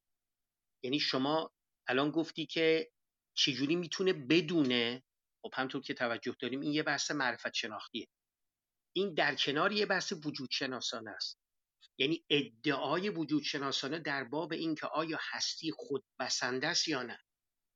یعنی ایستاده بر پای خود یا کسی که به نحوی از انها به امر متعالی باور داره اعم از خدای فیلسوفان که امروز دیگه نمی‌رسیم بهش بپردازیم خدای عارفان اعم از پننتیزم و پنتیزم و خدای ادیان قائلم به اینکه نه هستی ایستاده بر پای خود نیست. و به معنای کانتی کلمه فنامنال ورد یعنی عالم پدیداری کافی نیست. به این معنا که هستی ایستاده بر پای خود امر موجهی نیست. یا دست کم یک reasonable سناریو یک عرض می شود که موضع بدیل معقولی هم در اینجا وجود داره.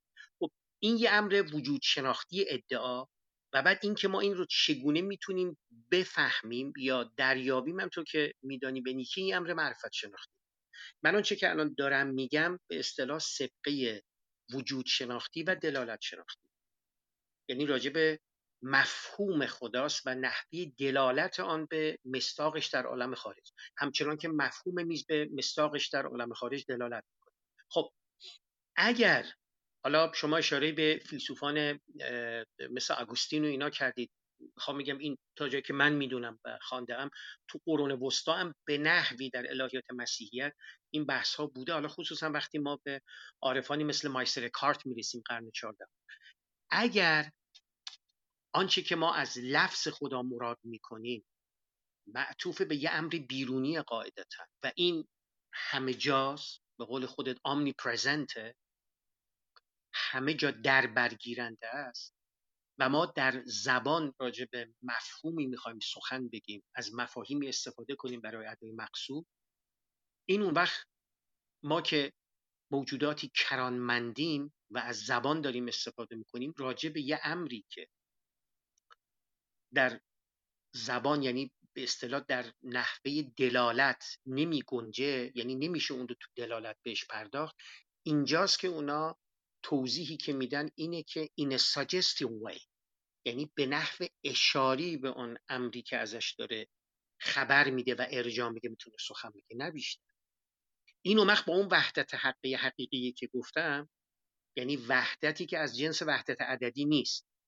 یعنی خدایی که یکی نیست مثل اینکه ما یه خودکار داریم یه لیوان داریم. بلکه اون وحدتش وحدتیه که فراگیره آکنده شده کل هستی از آن. من می‌خوام میگم تو این تلقی این یک reasonable سناریوه که شما میگی اون خدا خدای فوق مقوله است. یعنی ما به نحو اشاری می‌تونیم بهش در زبان اشاره, بهش اشاره کنیم یا واژه خدا به این معنا به اون دلالت می‌کنه. اگر این باشه اون من گام بعدی رو می‌خوام بردارم این خدا می‌تونه بسیط باشه. یعنی حالا به مقام صفاتش بعدا می‌رسم اگه لازم شه الان به اصطلاح راجع به ذاتش دارم سخن. حالا تعبیر مسامحه یعنی ناظر به آنچه که هست بی نفسه. یا اشاره ما داریم به می‌کنیم چرا این مرکب باشه؟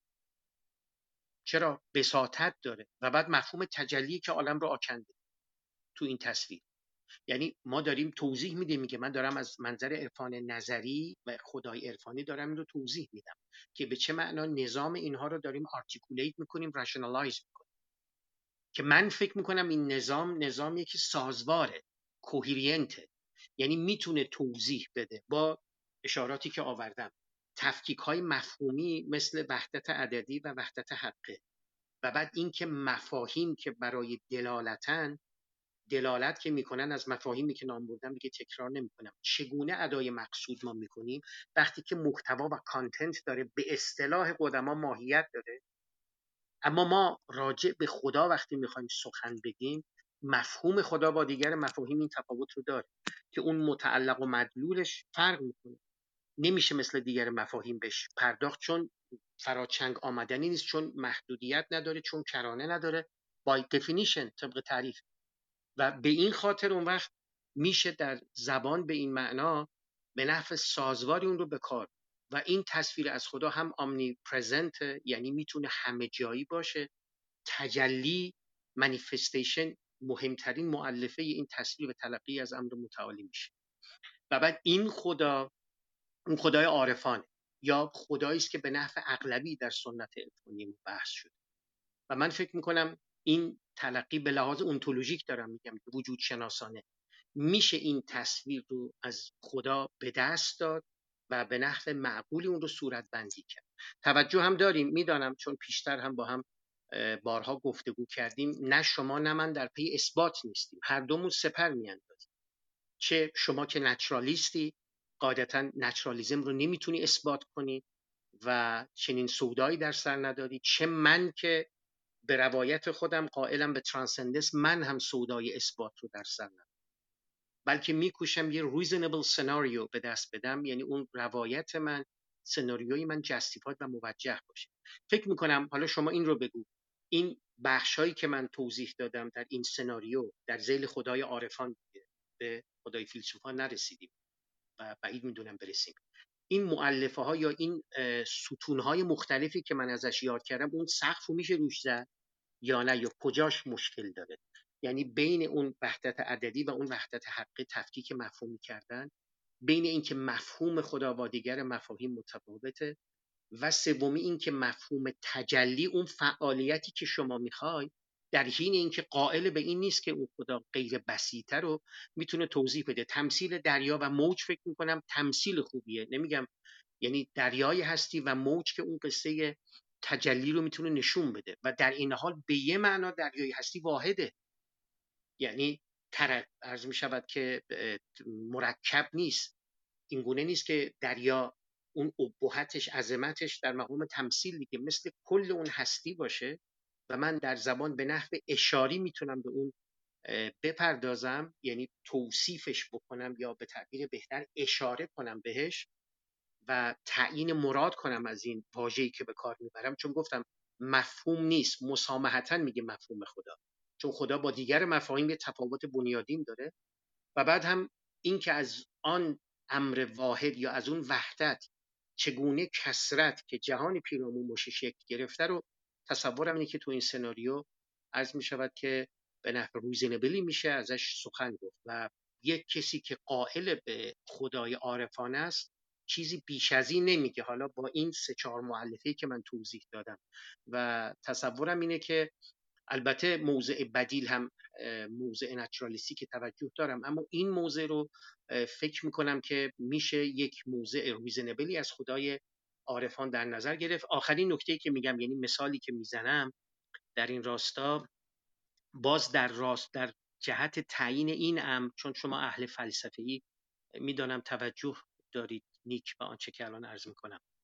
که اگر کسی یعنی با توجه به همین point زبانی که من گفتم اگر یه کسی حتی این وسواس منظورم از وسواس یعنی دقت فلسفی به کار ببنده که بگه من وقتی راجع به خدا سخن میگم خدای عرفانی خدای وحدت وجودی نه پرسونال نه این پرسونال یعنی نه انسانوار نه غیر انسانوار.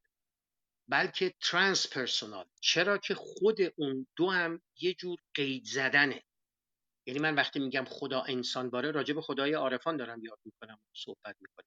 حتی من میگم اون خدا غیر شخصیه توجه دارید؟ این خدا که میگم غیر شخصی خود اینم یه قید زدنه.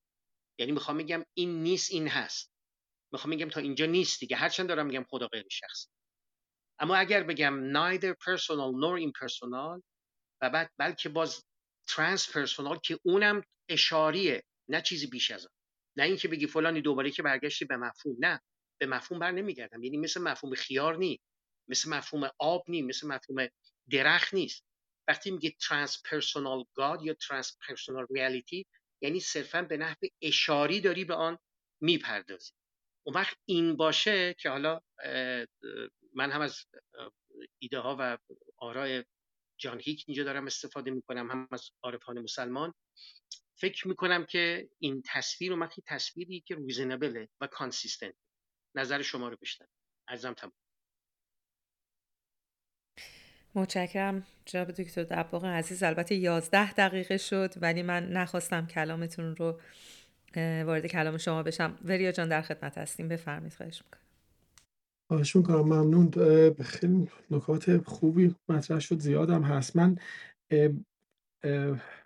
یک حالا یک مدلی رو که من میفهممش حداقل در عرفان مسیحی این هست خیلی هم شبیه اتفاقا به عرفان اسلامی. این میستیکل پاث یا طی کردن این روش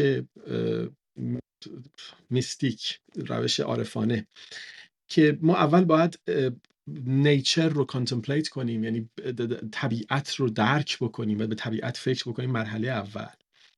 بعد در درون خود فکر بکنیم یعنی within one soul فکر بکنیم. بعد که جهان رو در جهان فکر کردم و درک کردم. بعد در درون خود درک بکنم و بعد نواس رو یا اون شعوری رو که از عقل اول تابیده یعنی این نظم یا این قوانینی که در طبیعت هست. حالا به عنوان یک فیزیکدانی که در جهان جدید زندگی می‌کنه بهترین حالت من این نواس رو اینطوری می‌تونم توضیح بدم که به نظر میاد این ذرات این جهان یک قوانینی رو رعایت می‌کنن.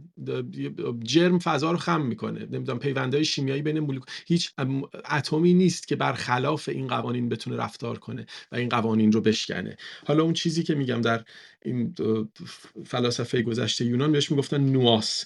پس مرحله سوم درک اون نواسه یا درک اون شعوری است که در دل طبیعت هست و مرحله آخر در حقیقت یک نوعی از یکی شدن unification with the one یا پیوستن به اون حق به اون حالا به اون وان در حقیقت. اگر اینطوری بهش فکر بکنیم باز دوباره اینجا به نظر میاد مرحله است که ما از یک بیرون هستیم. یعنی مرحله هست که ما به یک هنوز نپیوستیم. در این مرحله یا ما هستیم یا نیستیم. اگر هستیم پس یک با ما یکی نیست پس او یک نیست. مگر اینکه یک رو مدلی که خب حالا مشخصا در ادیان ابراهیمی به نظر میاد این گونه تعریف شده. یه جور دیگری تعریف کنیم. یعنی بگیم آقا این singularity یعنی چی؟ یعنی اینکه خدا نمی‌خواهد هیچ خدای دیگری رو ما قبل از او بذاریم یا خدای دیگری وجود ندارد. خود رو تنها خدا می‌داند. یعنی میگه آقا فقط من خدا تنها خدایی که وجود دارد من هستم. اگر اینطوری نگاه بکنیم اون وقت دچار مشکل بینهایت میشیم. یعنی دچار این مشکل میشیم که این خدایی که قرار است بسیط باشد و بینهایت باشد ما در یک جایی بیرون از بینهایت او وایسادیم که خب به هر حال جهان ما بسیط نیست. مگر اینکه همونطور که مثلا دریا رو ما از بیرون بسیط بسیط می‌بینیم ولی وقتی بهش نزدیک میشیم که بسیط نیست. از ذرات تشکیل شده از ناخالصی ها تشکیل شده از مولکول های آب تشکیل شده. ولی از بیرون ما یک دریای بسیط می‌بینیم. حالا پس به هر حال یا این خدا خدایی است که بینهایت است و همه چیز اوست. حالا به مدلی که خدای هم پنفیستیک هم پنفیستیکی اینطوره فرق نمی‌کنه. یا این گونه است که اون موقع اگر همه چیز اوست باید واننس رو تعریف بکنیم. آیا در درون یک می‌شود چند تا جز باشه؟ چون وقتی ما هنوز به خدا نپیوستیم یا هنوز خدا می‌خواد با ما ارتباط بگیره یا در مورد ما فکر می‌کنه اینجا دیگه همه چیز یک نیست. مگر اینکه بگیم میگم خدا فقط تنها خداست یعنی لا اله الا الله رو به این معنا بفهمیم که خدایی به جز خدا نیست. کی بودن رو اینطوری تعریف کنیم. و بعد ترانسندنت رو هم بگیم که آقا خدا متعالی هم هست نسبت به جهان. در بر عرش نشسته است و جهان رو خلق کرده. در عین حال اون وقت اشکال به این اشکال می‌خوریم که چگونه خدا در جهان حضور دارد. یعنی امننس رو به قول معروف به قول این فیلسوفان مسیحی چگونه توضیح می‌دهیم؟ یا خدا بالاخره بیرون از این جهان و متعالی است یا در دل این جهان است؟ و اگر خدا اگر جهان هم در دل خدا باشد باز به گونه با به مشکل بینهایت می‌خوریم. مگر اینکه بگیم آقا بینهایت های مختلفی هستن که محدود هستن؟ اینم یک مدلشه که من فکر نمی کنم سراغ این مدل معمولا برن یا کمتر فیلسوفی من ندیدم سراغش برن معمولا پرهیز می‌کنن. ولی این گونه است که مثلا ما بگیم روی یک خطکش شما که نگاه می‌کنید بین صفر تا یک بی نهایت قسمت میشه کرد. من می‌تونم نصفش کنم دوباره نصف رو نصف کنم دوباره نصف رو نصف کنم. همینجوری بی نهایت همینجوری کوچکتر کوچکتر و این تقسیمات کوچکتر تمام نمیشه. من به جایی نمی‌رسم از نظر منطقی که بتونم بین صفر و یک یه تعداد محدود بی نهایت قسمت مختلف می‌تونم داشته باشم. پس بی بینهایتی هم هست که روی این خطکش هست. یعنی یک بینهایت که راحت دارم میبینمش. روی خطکش صفر تا یک یک یک بینهایت وجود دارد. و از اینجور بینهایت ها زیاده. مگه خدا رو یکی از این مدل بینهایت ها بگیریم که اون موقع در حقیقت باز داریم محدود بودن خدا رو نشون میدیم؟ اینم این از نکته ای که در باب به نظرم oneness و singularity میشه گفت یا اینکه خدا تک, تک بین خداهای دیگه. باید این رو در موردش توضیح بیشتر داد. به نظر میاد که اون داستان شخص شدن شخصیت خدا رو هم که عارفان مسلمان بهش باور دارند. من فکر می‌کنم که یعنی اگر ما بخوایم بگیم خدا هم شخصش و هم شخص نیست اون ترانسپرسونالی که هیک بهش اشاره می‌کنم فکر می‌کنم این ایرادو میشه بهش گرفت. که اگر قرار باشد ما بگیم آقا می شود یک, گز... یک چیزی هم شخص باشد هم شخص نباشد. ما داریم یک کتگوری به, چ... به جهان اضافه می کنیم که در حقیقت داریم میگیم از جنس هیچ است از جنس عدم است. چون ما هیچ گونه ای نمی‌تونیم تعریفش کنیم. به, به... نوعی داریم سراغ الهیات سلبی میریم. یعنی میگیم نمی شود خدا همه آن چیزی است که همه چیزهایی که هستن نیست. یعنی هر آنچه که هستی هر آنچه که هست هر آنچه که صفتی است که به این جهان میدیم همه اون چیزی است که در خدا نیست. پس در حقیقت داریم یک چیزی به نام عدم رو میاریم که یک یک یک عدم فلسفی است. برابر می‌گیریم با همه چیز. میشه اینطوری هم فکر کرد. بگیم آقا تا عدم نباشد چون مفهوم عدم نباشد مفهوم هستی نیست. پس به نظر میاد اون خدا برای اینکه باشد نیاز به هستی دارد. یعنی نیاز دارد چیزی به نام هستی باشد که او به عنوان عدم معنا پیدا بکنه. چون وقتی می‌خوایم بگیم پرسن نمی‌تونیم بهش بگیم impersonal هم نمی‌تونیم بهش بگیم باید بهش بگیم transpersonal ما نمی‌تونیم یعنی نمی‌تونیم بگیم که رحمان است نمی‌تونیم بگیم رحیم است هیچ صفتی نمی‌تونیم بهش بدیم. فقط باید بگیم چه چیزهایی نیست. هیچ کدوم اینها نیست. حالا آکویناس هم تقریبا همینو میگه. میگه هیچ کدوم از این صفت ها نیست. ما فقط داریم برای خودمون توضیحش میدیم. یعنی اگر به این گونه بخوایم بریم جلو من فکر می‌کنم این ایراد جدی گرفته میشه که به جایی می‌رسیم که در مورد چیزی صحبت می‌کنیم که هیچ چیز نیست. هیچ چیزی در موردش نمی‌شود گفت. و چرا می‌خواهیم در مورد چیزی که هیچ چیزی نیست در موردش نمی‌شود گفت؟ در حقیقت بنا به تعریف خود عدم است خود هیچ است. خود nothingness هست. چرا می‌خواهیم این مفهوم رو به عنوان همه چیز وارد جهان بکنیم و با وارد کردن این مفهوم به جهان معنا به جهان اضافه بکنیم؟ من فکر می‌کنم که اینجا یک تناقض جدی وجود داره. حالا در مورد oneness و singularity هم گفتم دیگه امیدوارم که حالا پراکنده نبوده باشه خیلی. مخلصی. ممنونم وریا جان. آقای دکتر دباغ بفرمایید خواهش می‌کنم. بله ممنونم. بذار من از این نکته آخرت وریا جان شروع بکنم. حالا تا جایی که وقت باشه. ببین تا اشاره خوبی کردی به این بخشش اون نتیجه که می‌گیری به نظر من ناموجهه. اما اشاره که می‌کنی درسته. اصلا بذار توی خب با لیترچر و ادبیات فلسفه دین معاصرم که آشنایی ما مگه اپوفاتیک تیالوجی نداریم؟ یعنی الهیات تنزیهی یا الهیات سلبی. این البته صورتبندی نوینشه. در از می شود که قرون وسطا هم به معنایی میشه گفت فرض کن همون مارکس کارتی که من گفتم وقتی از negation of negation حرف می‌زد یعنی سلب سلب یا بریم عرض می شود که پیشتر در سنت ما ابن عربی که چند بار ذکرش رفت به تعبیری اون خدای تنزیهی با آنچه که ازش تعبیر به اپوفاتیک تیالوژی میشه. در لیترچر و ادبیات فلسفی دین جدید از همین سنخه من متو... یعنی این بخشش درسته اما متوجه نشدم چرا اگر کسی ادعا بکنه که یه چیزی نه پرسونال نه neither personal nor impersonal. خب چرا راجع به عدم به معنای چون الان چند جا تعبیر معنا رو به کار بود اگر معنا رو به معنای چون بحث ما بحث فلسفی عرفانی دیگه من حد زدم داری به معنای سمنتیک به کار می‌بری. ما بحثمون بحث سمنتیک نیست.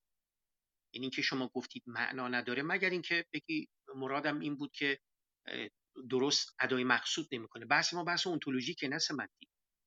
یعنی سخن بر سر اینه که ناظر به این که اگر من علل اصول اگر بگم که یه امری neither personal nor impersonal. و بعدم نمیگم در زبان مانند نحوه ارجاع و دلالتی که دیگر پدیده ها دارن من دارم راجع به این همین کارو می‌کنم. چون که من نوبتی پیشینم اشاره کردم که مفهوم خدا یا حالا خدای وحدت وجودی هرچه از این حیث با دیگر مفاهیم تفاوتی ماهوی داره در نگاه وحدت وجودی. چون متعلقش یا مدلولش تفاوت داره. یه کاملا از جنس دیگه حالا اگر این چنین باشه من می‌خوام بگم الهیات تنزیهی یا apophatic theology چرا راجع به عدم به معنای nothingness داره سخن میگه؟ می‌تونه از محدودیت های زبان داره سخن میگه و از این محدودیت های زبان shortcoming های زبان می‌خواد به ما بگه که این زبان که ما کاری جز تخاطب نداریم و ابزاری جز زبان نداریم برای تخاطب و ادای مقصود یادمون باشه اینجا هم اینجا کمیت زبان لنگ میشه. و می‌خوام میگم اتفاقا در سنت عرفان مسیحی و در سنت عرفان اسلامی مفهوم سکوت یه شعن به این معنا ontoloژیک و سمنتیک داره. درک من اینه. و کاملا در تناسب با این بحث ماست. یعنی اونجاها که اینا به سکوت می‌رسن شما می‌دونی به نیکی در فقره انتهایی رساله منطقی فلسفی ویتکنشتاین آمده است که در باب آنچه نمی‌توان سخن گفت باید به سکوت از آن گذشت. خب الان نمی‌خوام بهش بپردازم. سالها پیش من مقاله نوشته بودم چهار تلقی از سکوت رو در تراکتاتوس ازش بحث کردم. و یه تلقیشون سکوت عرفانیه توی ادبیات هم ادعی گفتن توی حالا ببین می‌خوام بگم اگه مارسل کارت میگو شبیه ترین چیز به خداوند سکوت است این رو میشه به مسابقه امر اونتولوژیک فهم. یعنی به لحاظ وجود شناختی هستی این گونه است و من در زبان می‌خوام به اون ارجاع بدهم یا دلالت بکنه اینجا با محدودیت های ذاتی مواجه میشه یا با محدودیت های گریز ناپذیر حالا تعبیر ذاتی رو به کار نبر. یعنی من می‌خوام در زبان به اون اشاره ارجاع بدم بای دیفالت و بای دفینیشن نمی‌تونم.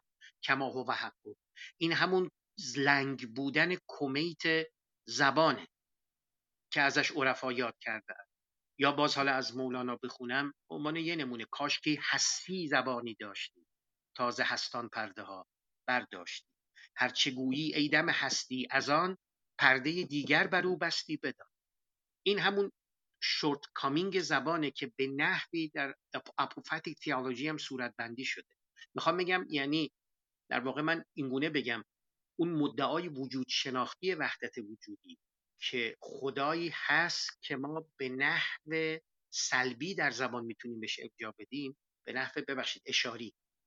A suggestive way این در تناسب کاملا با الهیات تنزیه اما الهیات تنزیهی نمیگه که بدونید در مقام تمثیل مثل اینکه من اینجوری بگم.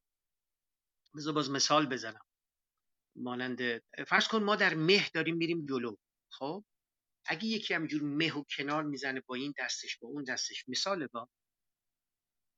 و میریم جلو بعد به من بگه که خب این الان تش به کجا می‌رسه. یا الان که داری می‌زنی این وقتی که این رو می‌زنه با دستش کنار با اون دستش می‌زنه کنار مدلولش این نیست که پیشتر نمیشه در مهرم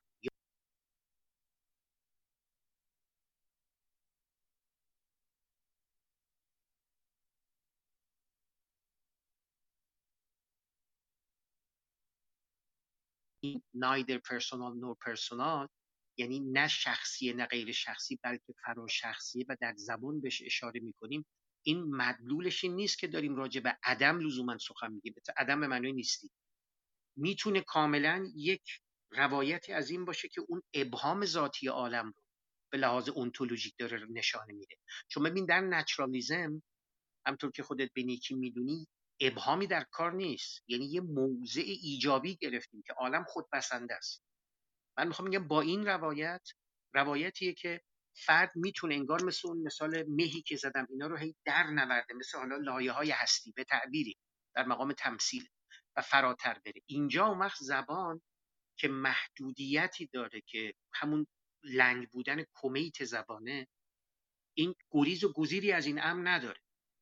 و اون سکوتی که ازش یاد کردم silence که هم سویه وجود شناسانه داره یعنی همونطور که می‌بینی و هم سویه دلالت شناسانه که من زبانم به سکوت می افکند یا رانده می شود یا صرفا می‌تونه به نحو اشاری راجع به اون امر متعلقش سخن بگه اینا به معنای nothingness نیست لزوما یعنی منطقا به اونجا نمی انجامه بلکه یه سناریوی سازواریه من الان به اون singularity الان نپرداختم.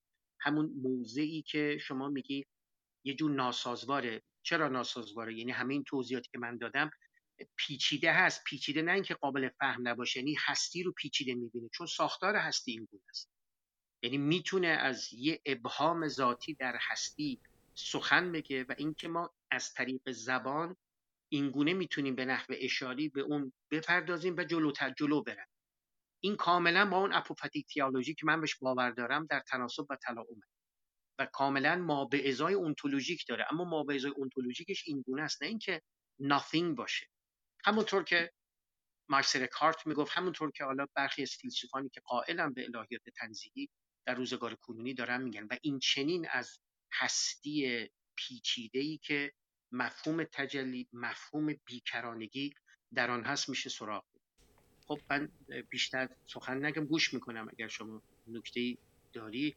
چون یه رو به آخر وقت مونده می‌تونیم حالا کوتاهتر هر کدام صحبت بله. می‌خوای همین نکته رو توضیح بده؟ بعد ارزم تمام. خواهش می‌کنم. سپاسگزارم آقای دکتر سروش دباغ. بله چون فکر می‌کنم حدود 13 دقیقه به پایان جلسه وقت داریم خواهش این هستش که سخنها رو کوتاهتر بفرمایید. و یک نکته دیگه این که حتی المقدور از کلمات انگلیسی کمتر استفاده بفرمایید برای اینکه خب خیلی از دوستان شنونده به زبان انگلیسی مسلط نیستند و برای اینکه راحتتر متوجه بشن من خواهش می‌کنم که این نکته رو مد نظر داشته باشید. وریا جان در خدمت هستیم. ممنون. ممنون. ببخشید من یه لحظه از اتاق پرد شدم بیرون این داشت کرش می‌کردیم. کلاب هاوس من. خیلی ممنون. خیلی نکته این نکته ظریفی رو شما اشاره کردید. من از این منظر حالا من در باب یونیتی و تک بودن خدا دیگه شاید نشد. حالا می‌خواد جلسه بعد صحبت کنیم. من دیگه جنبندی خودم رو انجام میدم. من در باب اون که در باب نگیشن و همون الهیات سلبی گفتید دلیل اینکه من اشاره کردم ما به عدم می‌رسیم و در حقیقت به یک مفهومی می‌رسیم که این مفهوم یه جوری متناقض نه که متناقض باشه در حقیقت هیچ چیزی رو به ما اضافه نمی‌کنه دلیلش اینه که اگر ما اشارمون این باشه که هر آنچه که در هستی است ما بخوایم به،, به چیزی نسبت بدهیم. این غلط است این نسبت غلط است. یعنی هر آنچه که هستی هست اون اون چیزی که داریم در موردش حرف می‌زنیم نیست. یعنی الهیات سلبی به گونه این رو داره میگه. یا آقا هر چه که در هستی هست در اون نیست. در حقیقت داریم به نیستی اشاره می‌کنیم. و نیستی بنا به تعریف نیست. یعنی وقتی من بگم آقا این خدا نه شخص است نه شخص نیست در حقیقت دارم به یک چیزی اشاره می‌کنم که نیست. پس, پس اگر نیست من دارم فقط دارم به یک مفهوم ذهنی اشاره می‌کنم. حالا چون بحث سکوت هم شد من می‌خوام بگم که اتفاقا متاسفانه مشکل این هست که ما خدا رو از طریق سکوت یاد نگرفتیم.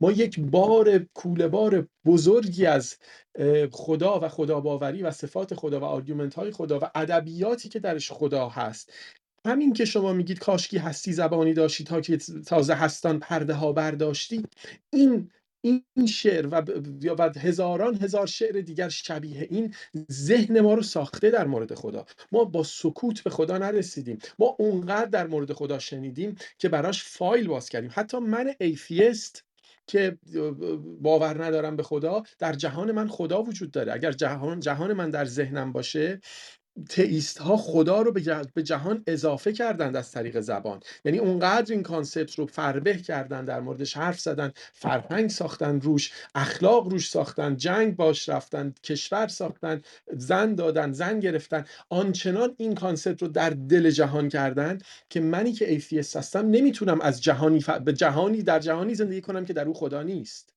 یعنی هر کاری بکنم خدا در این جهان هست. پس وارد شده. پس من اصلا سکوت یعنی من با سکوت خدا رو در اون همون اتفاقا اینجا باید اشاره به ویتکنشتاین بکنم که میگه آقا تا وقتی ما کلمه ای رو نشنویم concept ی هم از اون داستان نداریم. یعنی ما اگر عشق رو نشنیده باشیم اتفاقا نمی‌توانیم عاشق بشیم. و من خیلی موافقم به نظرم درست است. ما تا یک فایلی یک کانسپتی از چیزی نداشته باشیم یک فایلی تو ذهنمون براش باز نکرده باشیم هیچ تصوری ازش نداریم. آیا می شود جهانی که تا حالا درش در مورد خدا صحبت نشده با سکوت کامل و با صحبت نکردن در مورد خدا خداشناس شد؟ من فکر می‌کنم نمی شود ما در جهانی زندگی می‌کنیم که به خاطر عدم سکوت در مورد خدا ما فایل خدا در ذهنمون باز کردیم. یعنی یک فایلی به نام خدا تو ذهنمون باز شده. حالا یک چیزهایی توش می‌خوایم بریزیم. بعد می‌بینیم نمیشه چیزهایی که در هستی در او بریزیم. چون اون وقت تبدیل میشه به یک چیزی که درست تعریفش نمیشه کرد متناقضه. میگیم تمام نیستی رو در او بریزیم. به هر حال یک فایلیه. به نام خدا باز شده. حالا می‌خوایم بگیم آقا همه آنچه که هستی هست و بذار کنار. اون نیست. او او چیزی است که هستی نیست که داریم به نیستی اشاره می‌کنیم. مگر اینکه بگیم او خود هستی است اگر بگیم او خود هستی است باز من میگم خب پس چرا نمیگیم هستی؟ چرا می‌خوایم یک چیزی بر هستی اضافه بکنیم؟ یا اینکه بگیم هستی او هستی رو در بر گرفته مدل panentheistic ا panentheist ها که هستی رو در بر گرفته و هستی در دل اوست. باز اون وقت به اشکالات دیگری می‌رسیم که این خدا آیا هستی رو به وجود آورد برای اینکه احساس می‌کرد نیاز دارد که هستی باشد. چون بدون هستی کافی نبود کامل نبود. آیا هستی اگر نباشد این خدا دچار نقص می‌شود؟ آیا با اضافه کردن هستی حالا این هستی منظورم این آنچه که این مجموعه تمام جهانهای ممکن است. آیا با اضافه کردن این چیز این عالمی که خلق کرد به خود چیزی اضافه شد؟ به خودش چیزی اضافه شد یا کاملتر شد؟ خب یعنی این اشکالات رو میشه بهش گرفت و ثانیا اینکه چرا چیزی با نقص آفرید. چرا یک موجود پرفکتی مثل خود نیافرید؟ چرا اگر یکیست اگر یک هست چرا هستی ایجاد کرد که هستی ناقصی است؟ و به نظر میاد از یک بودن هم او رو خارج کرده. چون به هر حال حداقل این جهان که بسیط نیست. یک مدلی از بسیط نبودن در دل خدا الان وجود دارد. خب چرا یک موجود ب... یک موجود دیگری حداقل اندازه خود به, به, به هستی اضافه نکرد؟ چرا یک نمی‌خواهد که دو بشود؟ ولی اگر ولی چیزی خلق می‌کنه که ناقص است در حقیقت. و با اون چیزی که ناقصه تازه می‌خواد ارتباط هم بگیره. یعنی این سوال ها رو اون وقت میشه از این داستان کرد. و اینکه من فکر می‌کنم اگر قراره هیچ صفتی به خدا نسبت ندهیم و سکوت بکنیم اون موقع در حقیقت خدا رو به عدم تقلیلش دادیم و عدم هم بنا به تعریف نیست. پس اصلا بعد از جهان حذف بشود. ولی به حال من میگم ما با سکوت به خدا باور پیدا نکردیم. همه ما باوری که به خدا داریم حاصل تمام انواع و اقسام تعاریفی است که از خدا شنیدیم. حتی خدای سلبی هم به گونه یک خدایی است که یک فایلی در ذهن ما باز می‌کنه. به حال من سخنم تمام. امیدوارم که خیلی پراکنده نبوده باشه. مرسی. مخلصی. سپاس از وریای گرامی. دکتر سروش بفرمید خواهش می‌کنم. بله ممنونم. دیگه سخنان آخر دیگه. زهر جان درسته؟ بله. بله بله. بفرمایید. درسته. خب ممنون. فکر کنم حالا باز پیش رفتیم و حالا مطابق با گفتگویی که راجع به خدای عرفانی این جلسه کردیم دست کم حد و حدود بحث حدود و سقورش روشن شد. ببین من نکته خوبی انتها راجع به فایل و اینا گفتی. بذار من اینجوری بگم.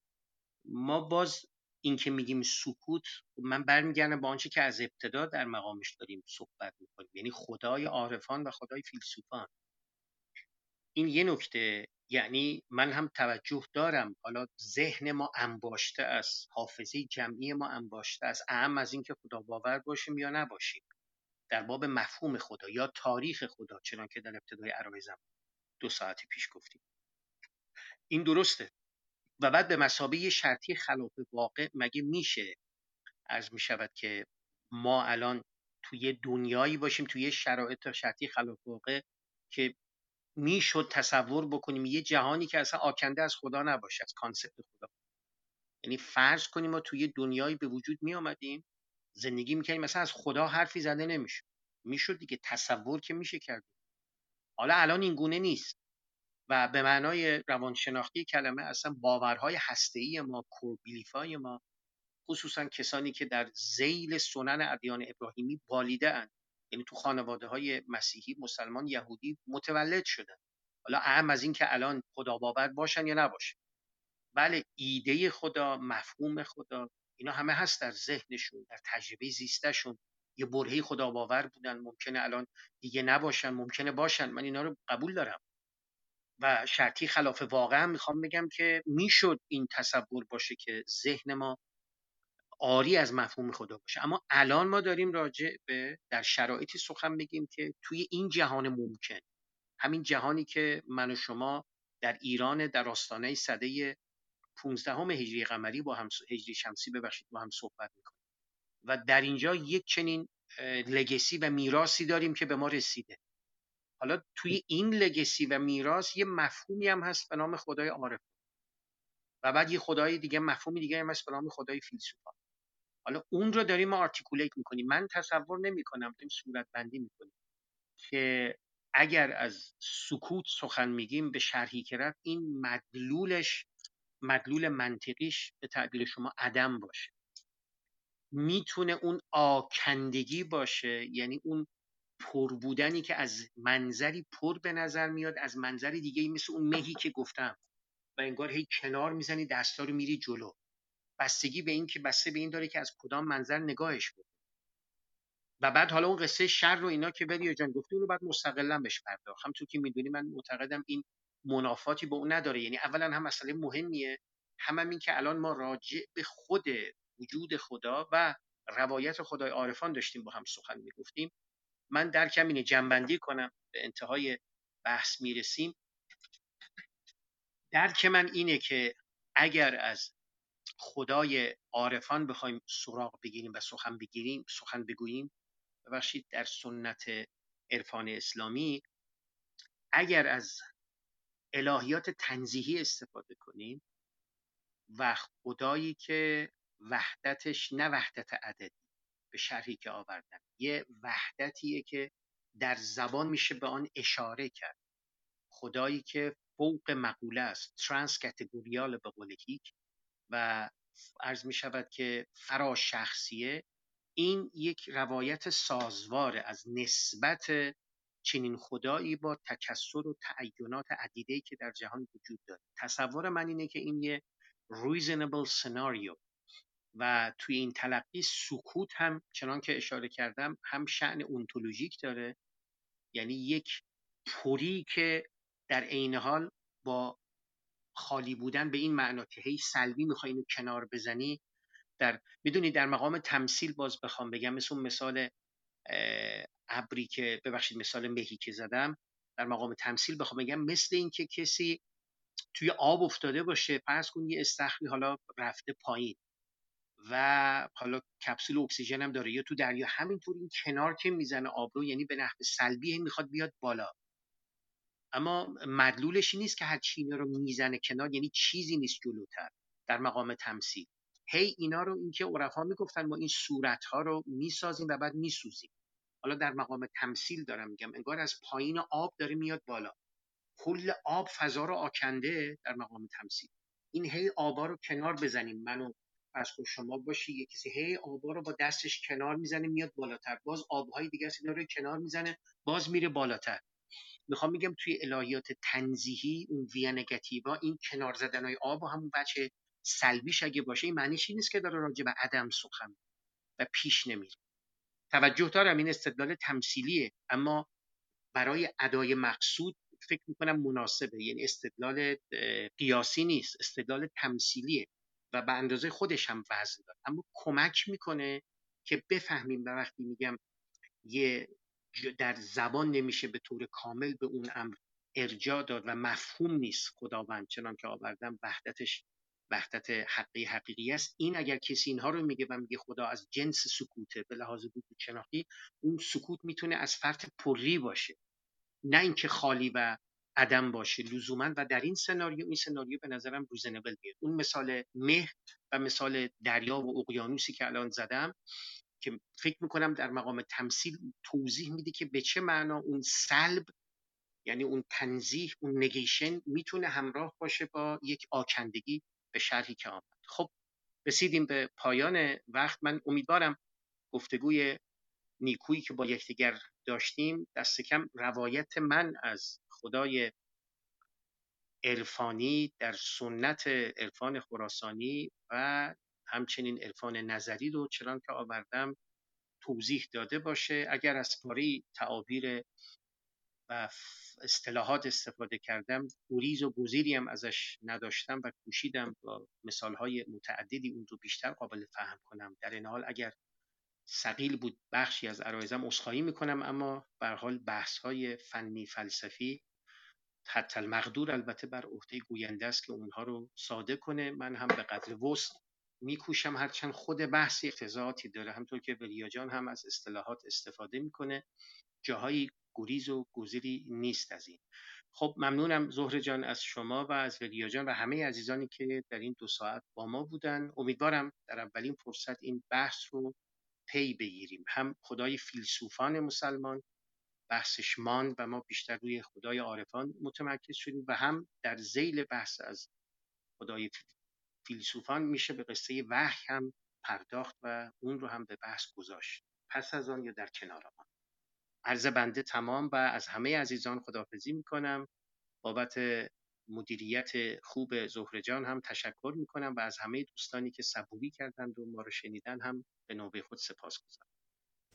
خیلی متشکرم آقای دکتر سروش دباغ عزیز. البته این یادآوری که من جسارت کردم و خدمتون عرض کردم به هر دو عزیز گوینده بود. و واقعا فقط جهت فهم راحتتر شنوندگان خدمتون عرض کردم. پیشنهاد من این هستش که جلسات رو ادامه بدیم و خدای فیلسوفان مسلمان رو در جلسه ای جدایی از وحی داشته باشیم. برای اینکه مطمئن هستم خب نکات بسیار زیادی هست برای بیان. و همینطور اون جلسه که وریای عزیز اشاره کردند یونیتی و تک خدایی رو هم در جلسه جداگانه بررسی بکنیم. اگر شما دو عزیز موافق باشید من خودم هم بسیار بسیار مشتاق هستم که کمک بکنم به ایجاد این جلسات. وریا جان اگر که خدافزی داریم بفرمایید. ممنون. زهره جان خیلی هم خیلی خوب بود. واقعا متشکرم. هم از شما هم از جناب دکتر دباغ عزیز که مثل همیشه ازش از سخنانشون خیلی استفاده کردم. در باب اون جلسه هم حتما من در خدمتون هستم. فقط یعنی در باب مشخصا در باب وحدت یعنی توحید صحبت بکنیم که خب حالا یه بحثی است. یعنی جدا بکنیم جلسات رو منظورتون این بود؟ بله برای اینکه وقتی که یک باب گفتگویی باز میشه باب سخن باز میشه نکات انقدر زیاد هست و اگر که خب این ساعت طولانی به طول بیانجام جلسات از حوصله شنونده خارج میشه. برای همین من خدمتون عرض کردم که خواهش کنم این جلسات رو به طور جداگانه و مجزا داشته باشیم. یعنی یک جلسه در باب یونیتی یک جلسه در درباره وحی و خدای فیلسوفان مسلمان هم که باقی من خیلی من موافقم فقط حالا پیشنهادی که من دارم اینه اگر بتونیم حالا اگر دو جناب دکتر موافق باشن عنوان جلسه رو بکنیم خدای ادیان ابراهیمی. چون حالا تا اونجا هم که مستحضر هستید من بیشتر یعنی من با فلسفه یعنی خیلی درگیر فلسفه دین هستم و حتی موضوع پایان نامه من بخشیش فلسفه دین بوده. ولی بیشتر از منظر الهیات مسیحی من آشنام با این داستان و شاید بهتر باشه که یک نگاه کلی به خدای ادیان ابراهیمی بندازیم. اگر جناب دکترم موافقن. اگر نه که خب می‌تونیم سر همون خدای فیلسوفان مسلمان بمانیم و خب حالا جلسه بعد رو توحید رو از منظر اونها بررسی بکنیم. به حال. پیشنهاد شما آقای دکتر سروش دباغ چی هست؟ بله بذارید تعمل بیشتری بکنم. الان که دارم فکر می‌کنم می‌تونیم هم زیل خدای فیلسوفان مسلمان باشه و هم حالا فکر کنم چون حالا این نیمی از بحث رو انجام دادیم خدای فیلسوفان مسلمان رو بررسیم. بعد اون وقت در زیل بحث از آن چون آنچه که وریا جان میگه من اونقدر که می‌فهمم اون کلاسیکال تئیزمه اون وقت به اون هم یا حالا خدای ادیان میگیم نسبتش رو با اونم بر می‌رسیم و بعد در یه نوبتی دیگه به قصه وحی میشه پرداخت. من پیشنهادم اینه. حالا می‌خواید بعد با هم حتما باشه. همینم خوبه. باشه. بله حتما. خیلی متشکرم. حالا من هماهنگی بیشتر رو با شما دو عزیز انجام میدم. شنوندگان عزیز رادیو منو بشنو. خیلی خیلی سپاسگزارم از اینکه شنونده این برنامه بودید. حضور شما در این اتاقها بسیار دلگرم کننده است و بدون شک سرمایه گرانبهایی برای این مباحث هستید. لینک تلگرام رادیو منو بشنو رو در بالای صفحه به پیوست گذاشتم. نسخه پادکست نسخه SoundCloud و همینطور فایل صوتی تمامی برنامه های رادیو منو بشنو رو می‌تونید در کانال تلگرام پیدا بکنید و همچنین می‌تونید شنونده رادیو منو بشنو باشید. به طور زنده و مستقیم هر سه شنبه ساعت هشت شب به وقت بریزبن استرالیا و یا اینکه در حال حاضر یک و نیم بعد از ظهر به وقت ایران عزیزمون روی شبکه گلوبال روی درگیرنده های رادیویی دیجیتال از هر کجای دنیا که هستید. روز و روزگار همگی شما عزیزان خوش و وقتتون بخیر.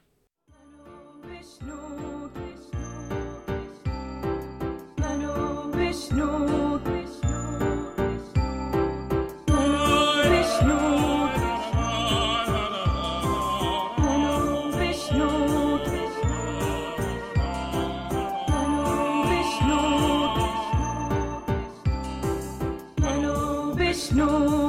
کلامم زندگیست. منو بشنو که مرامم زندگیست. منو بشنو که کلامم زندگیست. منو بشنو که مرامم زندگیست. منو بشنو بشنو بشنو بشنو.